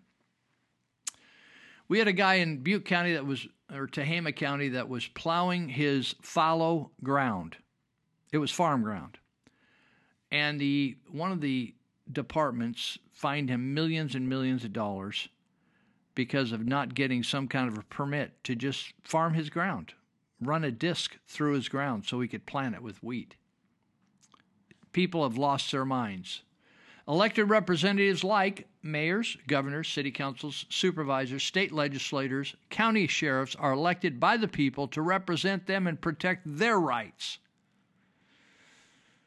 we count on them to stand up to the overreach of the government agencies at any level. We were counting on Wendell Anderson and Brandon Barnes, our sheriffs in Yuba Sutter counties, to stand up against the overreach, illegal, unconstitutional overreach of government officials in the state of California, and specifically Dr. Phuong Luu, the health officer here, who was lost her mind, mentally ill, incompetent, no way she could perform as a real doctor. She's a faker and they withstood her. We count on these local officials to stand up against the overreach of government agencies at all levels. That's our protection. If you're not wanting to protect us, if you're not wanting to defend the Constitution on our behalf in Yuba and Sutter counties, please resign this week. Please do that. We're at the end of the year. You could tie up loose ends and you can move on. Elected representatives are also cowering to the power and influence of private non government organizations, or what we call nonprofits or NGOs, such as a radical environmental movement. They come in and threaten, oh, we're going to sue you. It, I notice local government officials, if somebody threatens to sue them, they get all panicky and they, they bend. I, I would be the first one to flip somebody the bird and uh, moon them Many times the officials say there's nothing we can do. The board has decided. This is a sellout, folks. Somebody has decided, oh, well, the EPA, oh, well, the, the Alphabet Soup Group, the Sierra, the Sierra, what do they call it, the Sierra organization or something. Scare tactics are employed to intimidate and force elected representatives to comply to climate change. They keep bringing it up as, oh, it's climate. Oh, we well, we got to do this. I hear imp- eh, elected officials all the time talk about climate. Oh, well, this is all about the environment. This is a co- climate change compliance. Da da da. Well, here are the true facts about compliance. The problem is that our elected officials just they don't learn the facts themselves. They don't study to show themselves approved, as the Bible says. They just rely on bureaucrats. Like the Riverside supervisors almost relied on their bureaucrats to take that man's house value away from him. And Howard Jarvis stepped in and clarified it for them, and they withstood their bureaucrats and gave the man who had a tragedy in his life the value left on his house. So here are some true facts of the science concerning climate change. There is no evidence, there never has been, to back up the claims of man made climate change, or evidence that CO2 carbon from man made emissions is a danger. It's actually a good thing. We need it. There are more scientific studies to back up the claim that carbon is a good thing than there are legitimate studies supporting man made climate change, and these studies are honestly peer reviewed. B. There is no conscious consensus of scientists. Those who oppose the theory are simply unfunded and silenced. In other words, scientists are bought off like a cheap prostitute to say what the government bureaucrats want them to say. The only consensus on the dangers of climate change come from bot scientists. Money is driving the science. Nearly every program promoted as environmental protection is in reality a much bigger threat to the environment than anything man is doing. So let me give you some examples. The Forest Service refuses to remove dead trees from the floor of forests. Some forests have eight feet deep or more of kindling and thrash causing the worst fires in history. These are not forest fires. These are arson fires by the bureaucracy of the state of California and other states in the Union. These are arsons. These are uh, the destruction of flora and fauna. They're, these aren't environmentally friendly fires. Next, the mining of lithium for battery. You know, lithium is used in these battery powered cars, right? Have Google or do a search on the internet for lithium mines. Look at a lithium mine and then look at an oil derrick and tell me which one is doing more damage. Lithium, the mining of lithium destroyed huge areas of land never to recover. Once you make a lithium mine, you are not going to be able to ever reforest that or re- recoup that. Imagine, just pretend that all gas cars are banned and millions of elect car, electric cars are have now replaced them. We will see literally lithium mines deeper than the Grand Canyon if you can still find lithium down there. And there is a lot more oil and gas and lithium in the world. Listen, there is a lot more oil and gas, way more than lithium in the world. Next, wind and solar produce next to nothing for the power grid.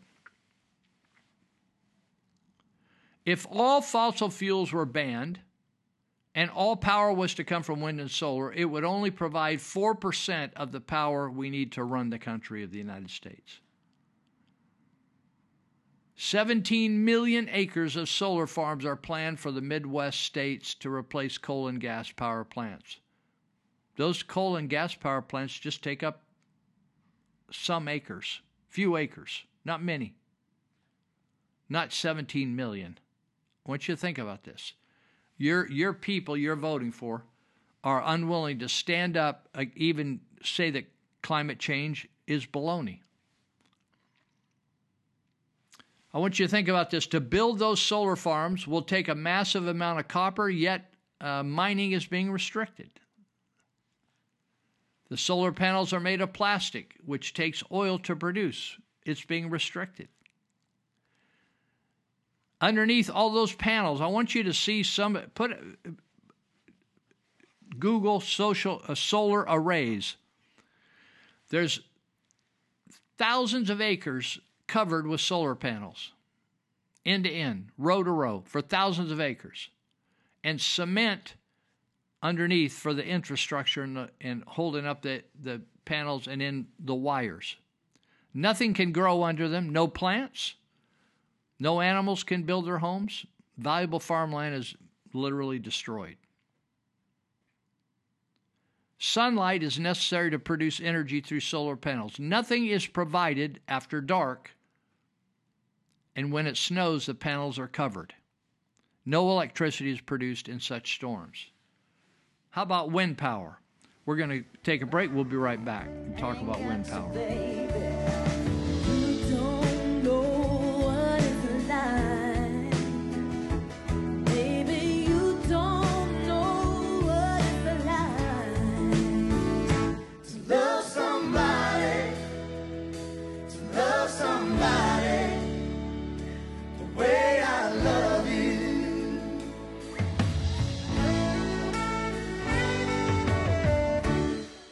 United flight from, well, from wherever to wherever, it doesn't matter.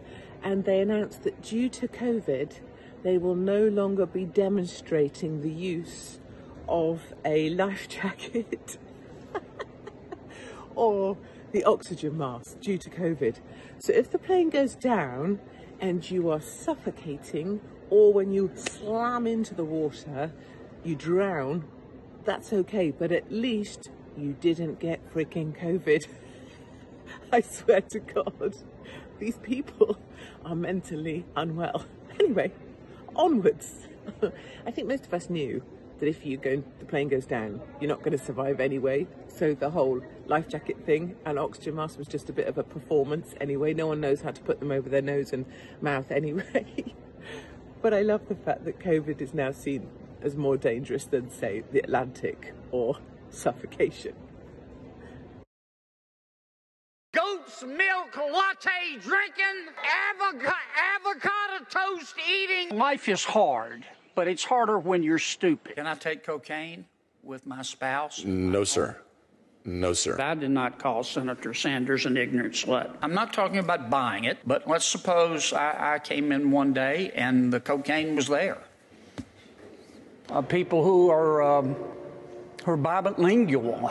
They speak Eng- speak English and stupid. I don't know why we have to give money to countries that hate us. They should be able to hate us for free. Looks like we're giving Lindsay Lohan the keys to the minibar. President Biden is sort of like um, Kevin Bacon at the end of uh, Animal House, the cantina bar scene out of Star Wars. They wanted it like Ben wants J Lo. I'm like Bluto in Animal House. I'm just fat, drunk, and, and, and stupid. Frankly, I can't because I can't get my head that far up my rear end. To stick it up their fact checker. They can kiss my ass. Somebody at the White House has been smoking the devil's lettuce. Okay, we cannot run the greatest economy by putting fairy dust and unicorn urine in our cars. Urinate to get off the pot. My car doesn't run off fairy dust. My car doesn't run off unicorn urine. The spending porn on pet projects, it's just chock full of spending porn. There's an enormous amount of spending porn. Next time you get in trouble, call a crackhead, call a criminal, call a meth head. It must suck to be that dumb. I don't, I don't mean disrespect, but the mayor needs to take her meds. Christmas ornaments, drywall, and Jerry Epstein. Name three things that don't hang themselves. I want to say something really quick about DACA. You know, y'all have had the president and the majority. Why don't you ask them? Y'all keep using this issue with Hispanics just to get our support, just to get our vote. And you've done nothing. You've had an opportunity to do something about DACA, and you've done nothing. You've made the border, the border worse. Go and ask them why they haven't done anything. They have the president, they've had the majority. Y apenas están acordando. Now y'all are remembering about DACA. Why weren't y'all talking about DACA two years ago? Stop using this issue. Stop using us to get our vote. And then you toss us aside. That's exactly what the Democrat Party has been doing. They only remember about us and the issues that we care during election. They're on their way out. And all of a sudden, they want to fight DACA. In case you missed it, at DC Homecoming on Twitter sums up the latest horror story of our time. A newborn baby boy named Alex was born in Washington state with a 95% survivable congenital heart defect. He was also anemic and he needed a blood transfusion.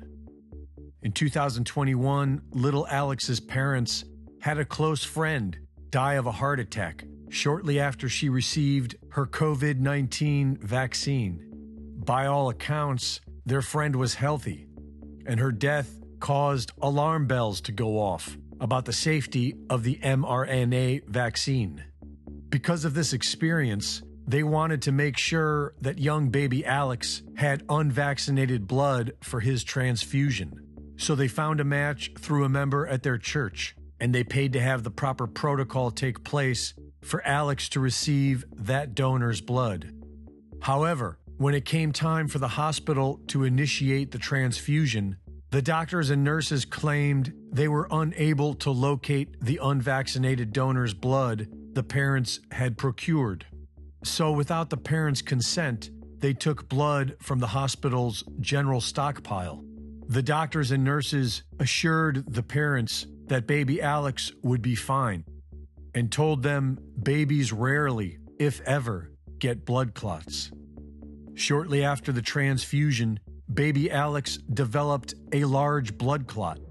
The blood clot ran from his knee all the way up to his heart. The hospital changed their tune, saying babies get blood clots all the time, and this was normal. Baby Alex was put on the highest dose of blood thinners possible for his age and size. But the blood clot didn't dissipate at all. Just 12 days later, Alex sadly passed away as a result of a blood clot. And now, the Sacred Heart Children's Hospital that killed him claims there's no record of baby Alex being at the hospital, despite ample evidence, including photographs, medical bills, and his death certificate. What is going on here? Just days ago, Cole Reeves and Samantha Savage had their infant child, Will, taken by the New Zealand government to explicitly be given vaccinated blood. Will is still healthy, and his father suggests the possibility that hospital workers may have disobeyed the government and used clean, unvaccinated blood for Will's surgery. One can only hope that eventually people will start standing up against this mass murder, and the sooner the better, because young innocent children like Alex are being murdered in hospitals all over the world. And these monsters are still pushing to inject every single child with this deadly poison. Reporting for InfoWars, this is Greg Reese. When the world goes, goes gliding,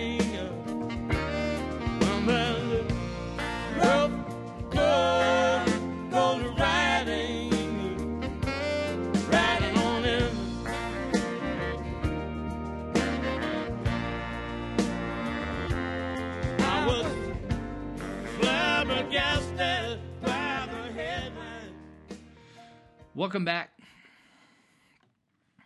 Let me give a a Christmas shout out to a couple other people here. I want to give a shout out to Dave Green. Greenitz Construction. He just ro- dropped me by some fertile organic eggs.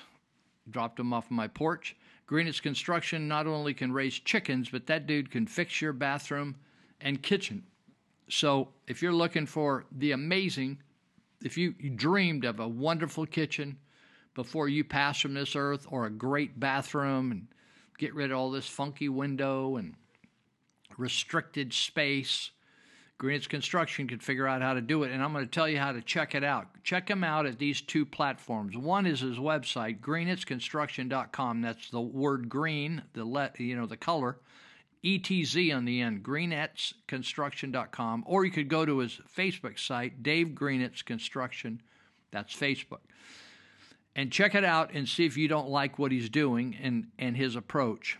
I'm telling you, I know who the subcontractors are that tag team with him, and they're the best in our area.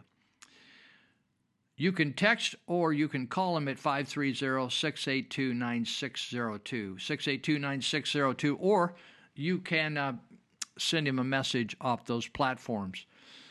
Also, uh, the plumbing doctor, I was just talking about Ted Holmes earlier, and we've been working along with Dave Greenitz and Ted Holmes and other contractors, been working on the E Street project, which is a sevenplex. We're going to house young people to train them, and it's a beautiful. We've redone this over a hundred year old building to look really cool.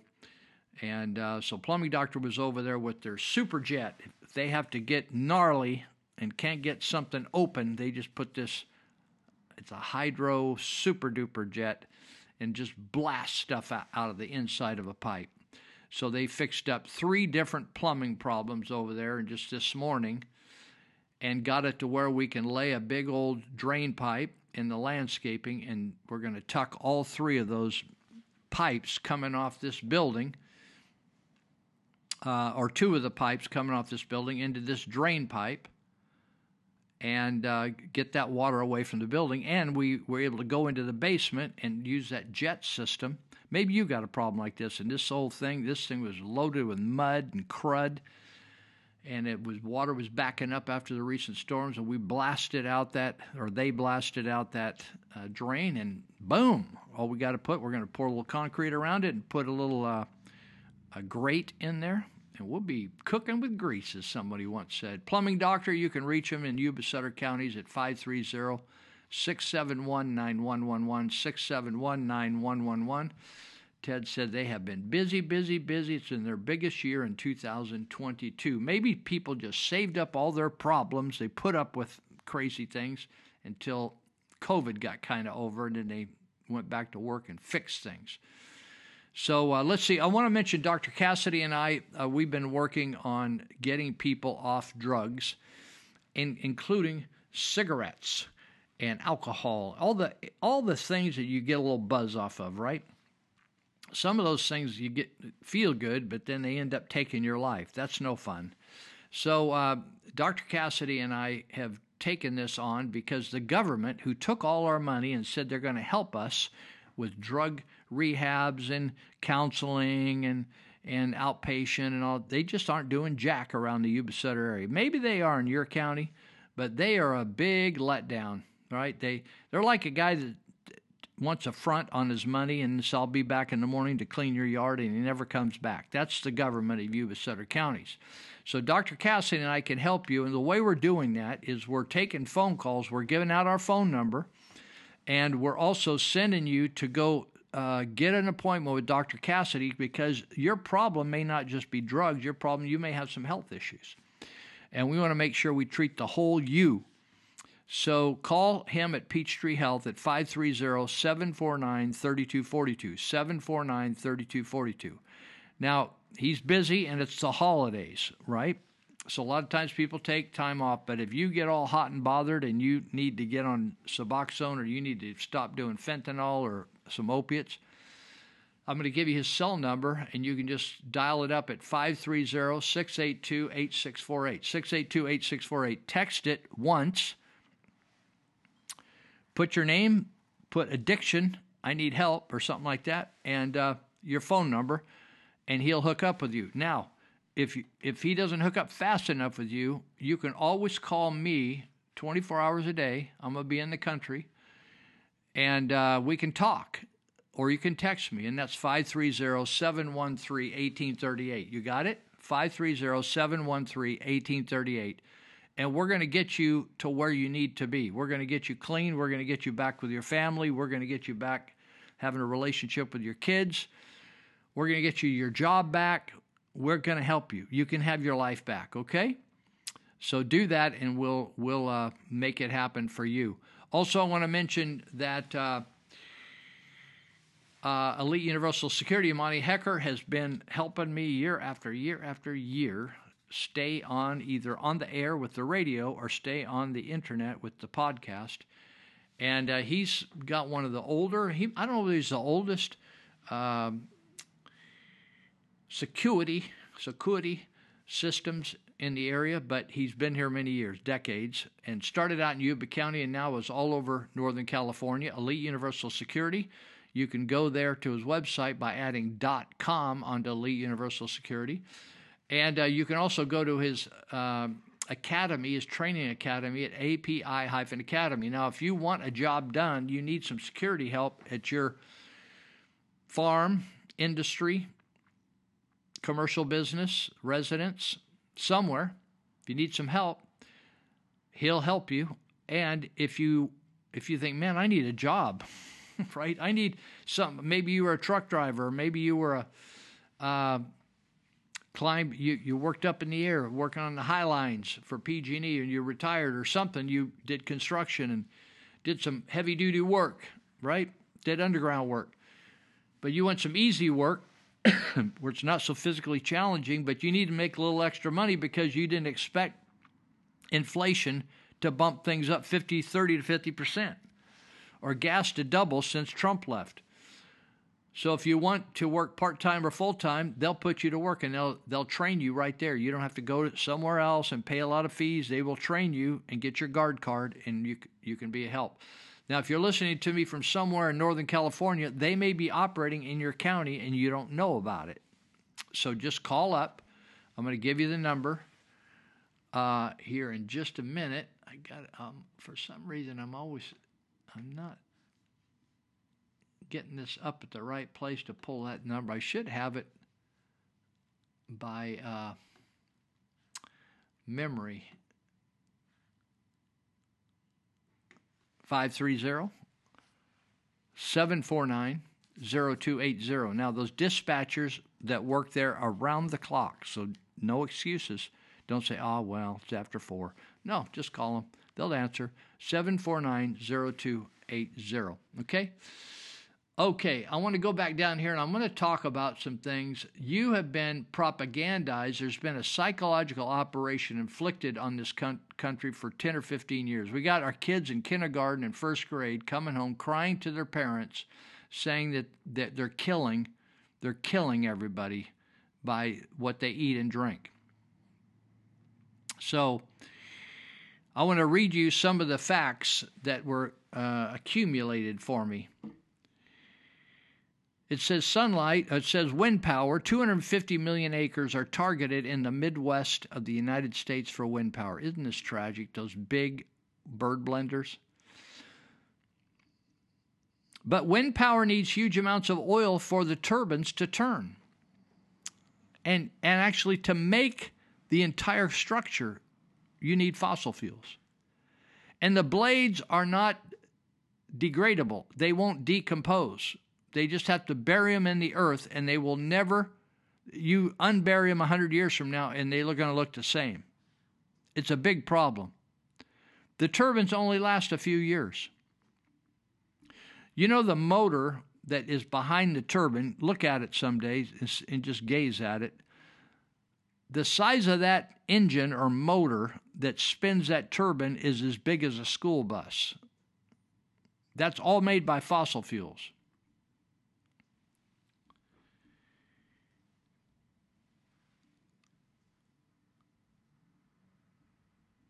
So he says, picture 250 million acres of turbines. It's going to create uh, the end of a scenic view of peaceful land and in the air. Nothing will be flying around them because millions of birds, raptors, and endangered species are going to be destroyed by these. And it's interesting, under Obama, they gave the bird blender industry uh, an exemption for killing bald eagles because there's no way that these things can work without chopping up birds. They just knock them totally to the ground. I thought this was all about environmental protection. Are you getting a clue at any point that this isn't having anything to do about it? There is nothing as more beneficial to the environment than doing what we're doing with fossil fuels. The green energy thing, it's anything but green. There's also evidence that fish are being endangered under the turbines placed offshore. Have you seen some of these things that when I was in Vietnam here a few years ago, I was driving up the coast highway and towards Nha Trang. And when I got up to Nha Trang, they I hadn't been there for a few years and they had ruined this the most gorgeous view of the ocean with these crazy windmills all up and down the coast because it's windy on the coast, right?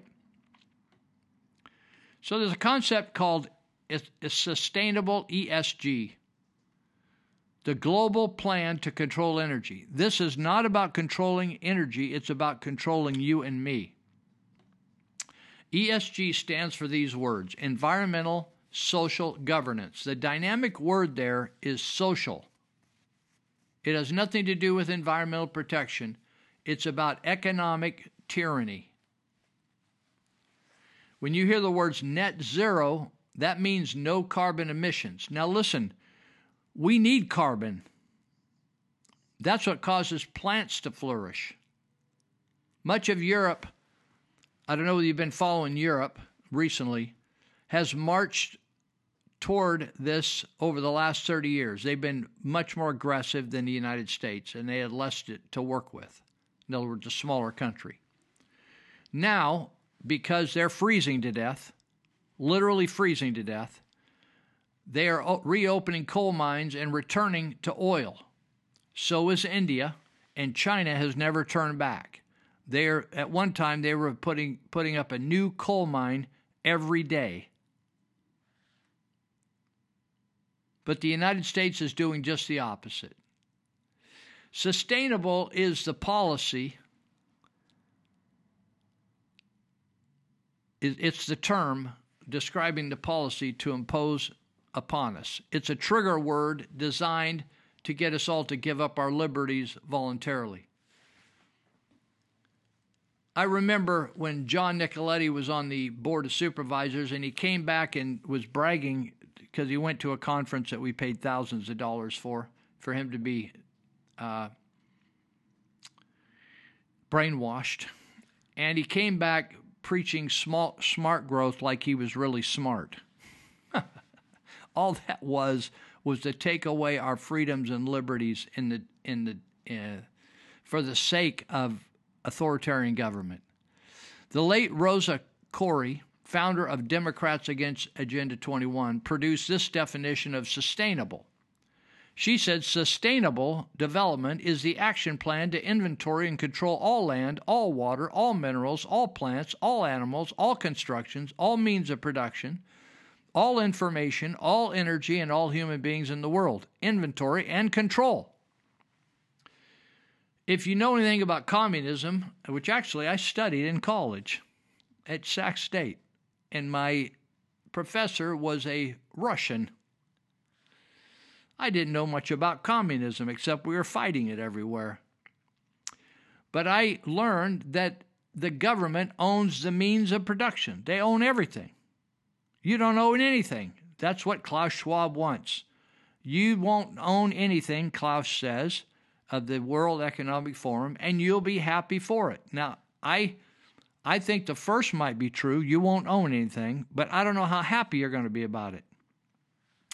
Dr. Lee Merritt, who I believe is also a Navy surgeon and has been an outspoken critic of Anthony Fauci, She's also known as an environmental scientist, points out that the destruction of topsoil from solar and wind may be created may be creating a new dust bowl phenomenon. If you ever remember the dust bowl that incurred, in, occurred alongside the depression, and it caused people to just up and leave their farms and come west because huge winds removed the topsoil, destroyed farms.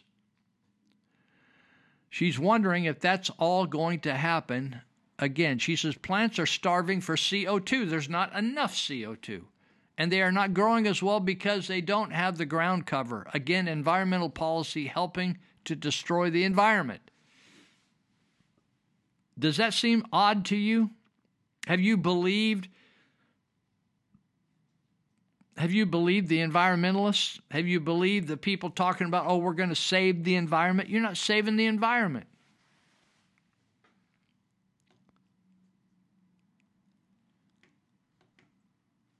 Now we talk about CO2 concerning CO2 capture of pipelines. In a small town in Mississippi, a carbon capture pipeline ruptured. A green cloud descended over the town, blocking oxygen and creating a foul smell. Dozens of people became disoriented, nauseated, and dazed. Many collapsed in their homes. Even car engines shut off because they too need oxygen. And there was never there's never been emergency training for first responders to deal with it. Months later, people are still reporting mental or mental fogginess. That makes carbon capture pipelines a major health risk. Listen, people, we have lost our minds, and a lot of people, I think, know better, but they're too afraid to speak the truth. We are destroying our free society, we're destroying our economic system. Our property rights are being, and when we lose our property rights, we lose America. When we lose our borders, we lose America. You think, oh, I'm sad that my kids are never going to be in an America like I knew when I grew up. That's exactly right, but what are you going to do about it? What are you willing to do about it? You got to take action in your jurisdictions. I was talking to some people in a small meeting last night about the Freedom Co group, Freedom Coalition, and the focus and we and we had people there from other counties the focus needs to be on your county. If you can't fix your county and get control of your county and stop the nonsense at the Board of Supervisors meeting and at the City Council, don't think you're going to go down to Sacramento, the state capital of your state, and make a difference. You need to get control of your county and remove the people that are a part of this catastrophe that they're foisting upon America. I'm telling you, it's time to stand up and you have to do something. You know, I, I mentioned early on in COVID that I said I, I felt maybe God gave me this idea. It's a smarter idea than I normally have. And uh, I had uh, I had the uh, thought that we are living in the 1700s all over again. And they had a decision to make in America in the 1700s. They had a decision to because they had been living uh, on the the east, eastern side of the United States for over hundred years, right since the Pilgrims landed, and they had been ruled by England and putting up with the nonsense for a long time. But they finally decided they were were not going to put up with the under usurping or the taking away of their rights and abuses of England anymore. And not everybody agreed, but enough agreed to be a tipping point. And so, if they wanted freedom, they had to act like they're going to be free, and they had to take uh, take their freedom, embrace their freedom, and fight for their freedom, and lay down their their rights, I mean their personal desires to to fight for this freedom, and to sacrifice their farms, their families, uh, their safety. They had to do that. And enough of them were willing to do that to cause a breakthrough in this country. And I'll tell you the rest of it when we come back for the last segment it's right after this.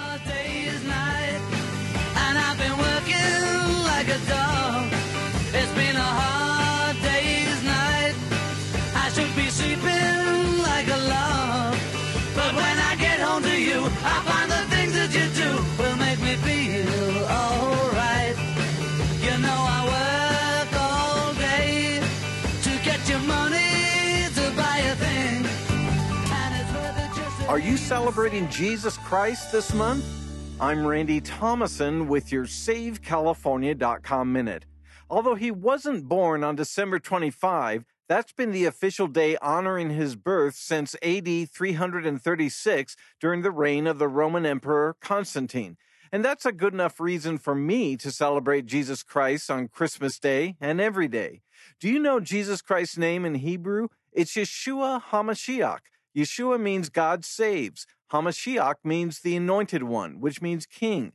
This is synonymous with King Jesus. What if it were your birthday, but your invited guests ignored you? Want to experience real Christmas? Here's how. Sit down and read from the Bible about Jesus' birth.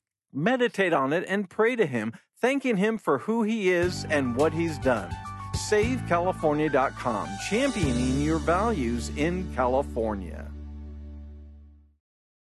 President Biden, of course, says, well, we're only going to unleash the IRS on the, on the wealthy. Um, with respect, if he if he believes that, he also believes in the Tooth Fairy, the Easter Bunny, and that Jimmy Hoffa died of natural causes. I don't think the American people hate President Biden. I certainly don't. But I think a majority of the voters in our country at this juncture think he would be he would be better off selling catheters on late night TV than serving as president of the United States. After listening to the president's speech, um, I really understand why it's an unassailable fact that age does not guarantee wisdom. I said to myself, you know, uh, it's really true. I've said this before, but the, the water's not going to clear up in Washington until we get the pigs out of the creek. Listen to this. AOC says so many people in this country hate women. Oh, geez. Even the guy at the party who pulls out a guitar is like, way to ruin the fun. Congressman Jamal Bowman says capitalism is slavery by another name. No, it's not. It's the thing that has given more people more prosperity and hope than any other system, flawed though it surely is. But again, something like the free market is kind of synonymous with America. And if you don't like it, I don't know how you can say you love this country. You know who loves this country? You know who's not constantly complaining about what happened 200 years ago and who's not obsessed with seeing America through shit colored glasses and shaking off the stench of what irredeemable, privileged assholes we are? Immigrants. If you're a liberal in America, honest to God question for you, not rhetorical. Is this, everything that we're seeing two years into Joe Biden's presidency, really what you voted for? Is war in Eastern Europe and as a consequence, conflict in China and Asia and the Middle East really what you voted for? Is the highest inflation we've seen in like 50 years really what you voted for? Are the highest average gas prices this country has ever seen really what you voted for? Is the Democrat Party continuing to attempt to legalize infanticide on a state by state basis really what you voted for?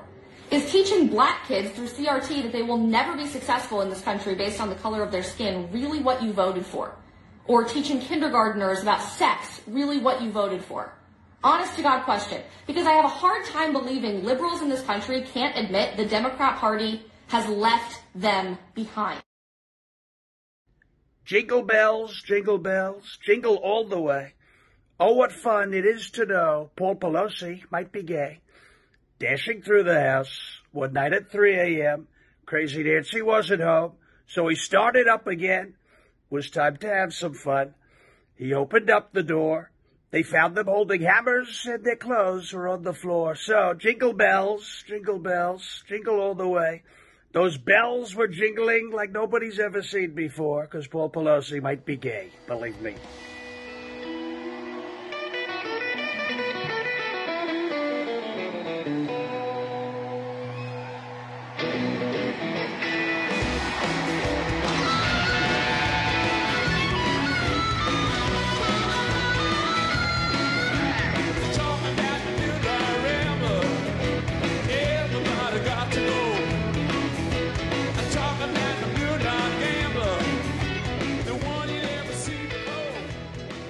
Felt during the beginning of COVID that as people's rights were taken from them, that this was a 1700, say 1770, 1760, 1775 moment. In other words, who's going to stand up? Who wants to just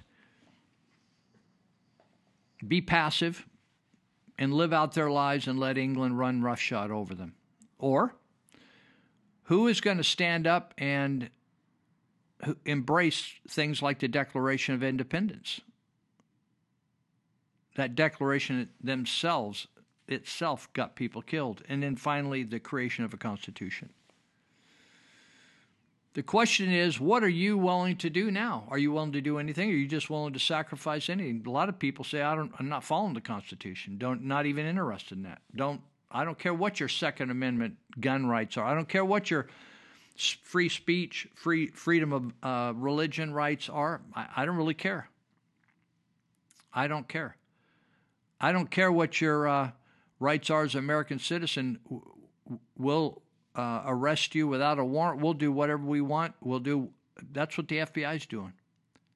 They're lawless. The FBI is lawless right now. So the question is, what are you willing to do? What are you willing to do when they? I just saw today uh, where back in Ohio or something, they were threatening to mask up again. Some people got measles. So the answer to everything, oh, we're going to look like we're all medical and everything. We're going to mask. We're going to force people to get vaccines. Really? You going to go for that or are you going to stand up? At some point, you're just going to have to stand up. You know, people that stand up sometimes lose everything. Like the people that stood up against North Shore, that huge medical operation, North Shore, back in Chicago. They ended up didn't get very money. They're probably the, the five or six or seven that are named in the lawsuit that started that lawsuit, and now it's benefiting a couple, 500 people. $10 million spread around, but those people are going to get 40 some thousand dollars. They, they lost their job. But it's probably going to lead to the suing of hundreds of other medical groups, which is good. You know, sometimes you just do things because it's the right thing to do, even if you sustain a loss. But in the long run, people benefit from it that never had to fight the fight. I benefited from the victory of World War II, but but I never fought the fight. I wasn't born yet.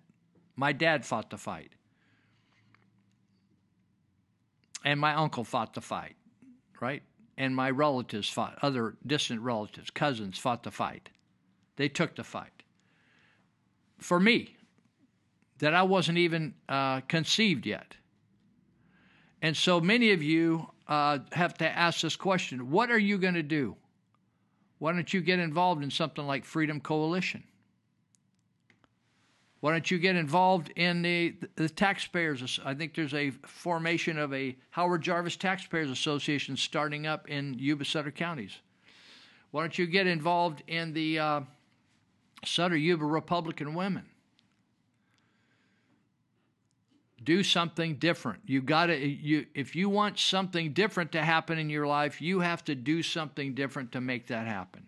You can't just do what you did last year and think it's all going to come together. At the University of Northern North Carolina, they had a nutrition fellowship program, and on their uh, requests for who was going to be involved in that, here, here was what they recruited. The UNC's Fellowship for Exploring Research in Nutrition originally claimed students must have a racial, ethnic background of BIPOC, B I P O C. What's BIPOC stand for? That is historically marginalized people in academia and the field of nutrition in the United States to be considered according to the snapshot of the website.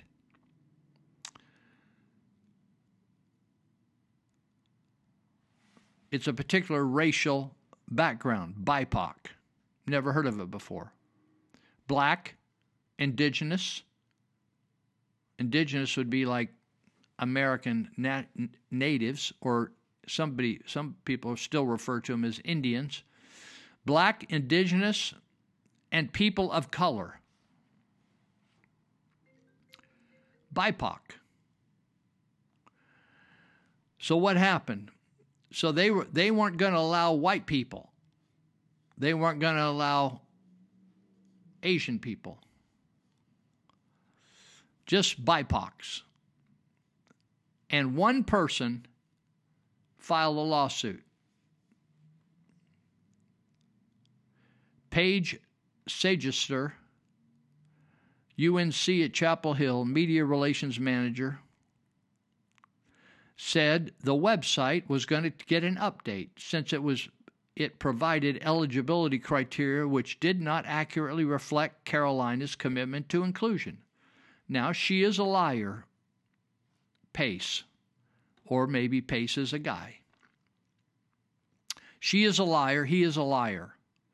Because they indeed, so here's what they had originally said obesity, this is a nutrition uh, fellowship program. Obesity disproportionately impacts black, indigenous, and people of color and other historically marginalized communities. In other words, white people pushed them to the margins. Blame, blame, blame, blame, blame. Yet people from these communities are traditionally underrepresented among researchers working to develop research and evaluate food and nutrition policies to address obesity. Increased rep, you know, if you're listening out there today, are you thinking about how to get a fat person skinny? There's a lot of ways to do it. Just quit eating. Right? I just read the other day, I was listening to a doctor online, and a guy who's had diabetes, really, he was hundreds of pounds overweight. He started eating every other day one meal. He started one meal a day. That's all he ate. And then he started doing every other day meal. He lost over 100 pounds or something like that. So we got all this universities having all these fellowships and stuff. So it says increased representation in food policy research is critical for developing effective, equity, and comprehensive and culturally competent policies that address nutrition related health disparities. Disparities. In other words, somebody is forcing these fat people to eat too much. So they said blacks, indigenous, and people of color only allowed. Then, senior fellow Mark Perry filed his December 19 complaint with the United States Department of Education Office of Civil Rights on the basis of UNC's program that the fact that they discriminated against non BIPOC students, like a white dude, or maybe even a Mexican. He claimed that the eligibility standard violated Title VI of the Civil Rights Act of 1964, which prohibits race based discrimination. The program began accepting applications on December 9th, according to its website. The program will begin on the 29th of May, 20, 2023, and be nine weeks. Anyway, the, undergraduates that are going to be involved get a $19 an hour wage, paid housing, and research opportunities and professional development. Quite a deal, huh? $19 an hour. They're going to pay your housing, and you get research opportunities. But now they're saying, oh, our bad. We really are in, we're all into inclusion. Did you, you know how all these liberals talk about inclusion, but it doesn't include white people? Includes everybody else, and sometimes not even Mexican people. They say they're too white. White Mexicans. So once they were challenged on that, listen, I'm talking to you. This, this is one fellow who just filed an action because he knew what they were doing was contrary to the Constitution, con- contrary to education and civil rights laws. One person changed Chapel Hill, North Carolina. In fact, Chapel Hill, North Carolina, University of North Carolina, should be familiar to you because Ralph Baric, a friend of Anthony Fauci, uh, developed the COVID, he weaponized the COVID vaccine there at Chapel Hill. And now they're pulling off all this black crap, indigenous crap, people of color crap. But a civil rights complaint, just like the old days when blacks righteously filed civil rights complaints where it said, blacks aren't welcome here. Now it's gone totally the other way that they blacks want their own graduation ceremonies. They don't want whites involved or Mexicans or indigenous people. I just thought you would like to th- pause and smoke that one, put a little puff on that one a little bit. So I just flew over to Vietnam and flew back. And I was wondering while I flew over there how long this was going to go. Not how long the flight was, but how long flying is going to go. And how long countries are going to remain open. And so um, I told the guys working with us, or me working with them, that I didn't think we could, that Vietnam staying open so we could fly in free, just show our passport and visa, we're good. I said, let's double up our efforts because I have a sense that we're going to close down again, and I don't know how long we're not going to see each other and work together. So I said, let's double up, let's speed up everything. I will find the money to fund it. Let's just speed up all our projects. So I get home and get ready to prepare for this show and it says this article by Ethan Huff says globalists want to close nearly all airports by 2050 to achieve climate change targets. Now, climate change targets have nothing to do with a healthier environment like no smoke in the air. That's not what we're talking about. This is talking about controlling all the resources in the world, controlling the food, telling you how much you could eat. There ain't going to be no more fat people uh, controlling the water, controlling the oxygen, controlling everything. And Alec, uh, Albert Bourla, you may have, I, am going to keep saying his name till you remember it. Albert, you know how to spell it. Bourla, B O U R L A. He's the CEO of Pfizer, the, the biggest pharmaceutical firm and the most powerful, one of the most powerful corporations in the world. And uh, I played his clip on the air. I may play it again. It was just sent to me again. It's been circulating around. He's discussing an open in an open forum. It was recorded. I think it's actually on YouTube, if not there, but BitChute or Gab. And he is talking about having a meeting in the state of California, a conference with a handful of leaders like himself. They're Frankenstein nutcases, what they are the Bill Gates of the world, the Fauci's of the world, Bourla. And Bourla said they dis- this is in 2019 they met. And they discussed that by 2025, they wanted to reduce the population of the world by half. Now, I'm not guessing. You can look at it yourself. It, you can look at it yourself. If you're too lazy to do that, please don't question what I'm telling you. So he said they reassessed it recently, and they're they feel very encouraged that they're going to accomplish reducing the population of the world by half. Now that's a big number since there's what 7.5 billion people on the earth, so we're talking about almost 4 billion people of the world disappearing. Now that has to happen. Uh, that's a fantastic number of deaths over the, the usual number of deaths, but that's happening. And many people aren't having babies, uh, not because they don't necessarily want them, but because they've killed them by taking the jab and it, it aborted their baby. They had. Uh, they lost their baby during the first trimester, second trimester, because they even they they didn't pay attention or they thought you know it's it's amazing to me women I've known have been very very very very very very careful about what they put in their body during pregnancy because they don't want uh, to lose the child before it's birthing time right?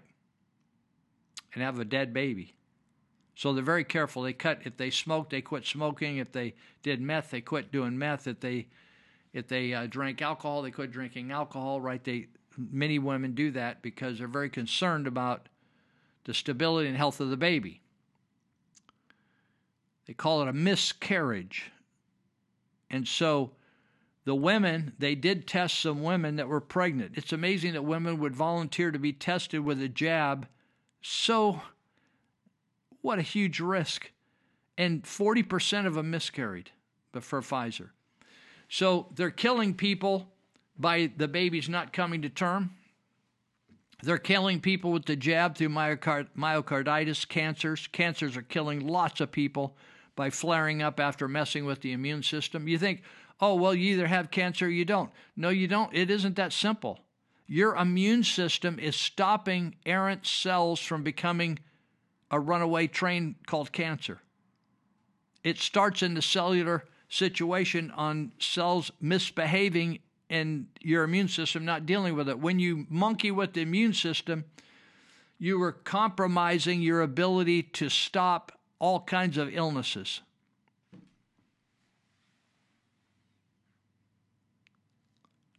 Many people have died. Many millions, some some some of them are saying 12 to 15 million Americans have already died from the COVID shot.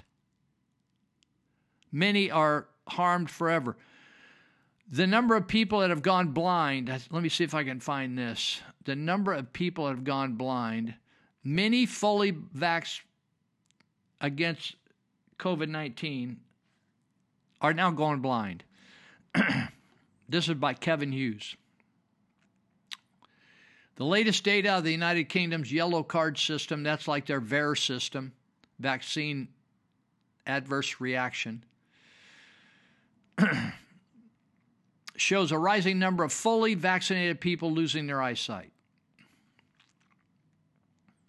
Total of 163 people reported total blindness after the injection from Pfizer mRNA, alongside six cases of central vision loss and four cases of sudden visual loss. Meanwhile, 21 people reported transient blindness in total, there have been 8,016 eye disorders reported as adverse reaction. I mean, how many? How many is too many? Like, eh, 100,000, 20,000?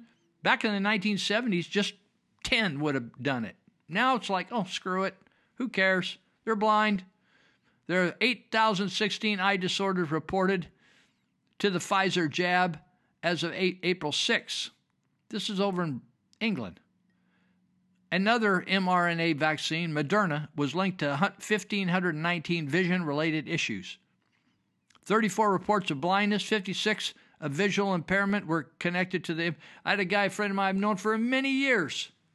He took the jab. He started showing up at Glad Tidings, going to Saturday night meeting, and he said, "Lou, I took the jab," and he said I uh, had a blood clot in the brain, and he said I have mental fuzziness now. And he says, uh, I also have a spot in my eye. Can't see out a part of my eye, just like this.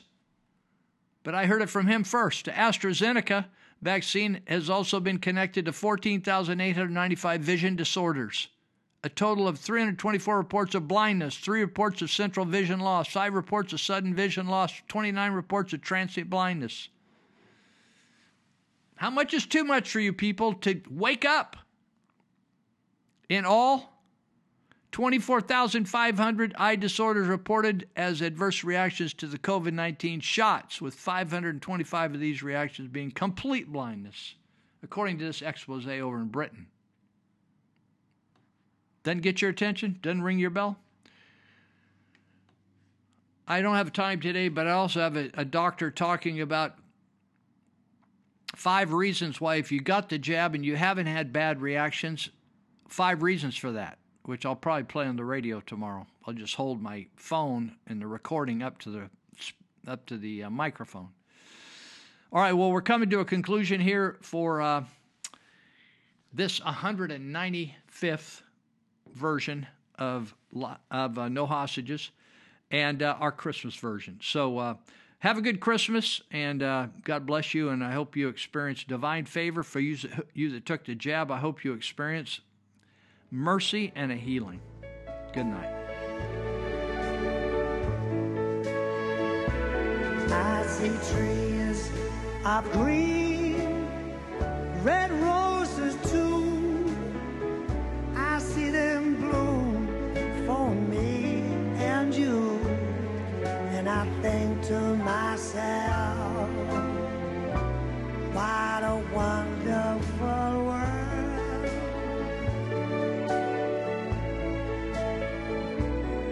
glassy skies are blue and clouds of white. The bright blessed day and the dark sacred night. And I think to myself, what a wonderful.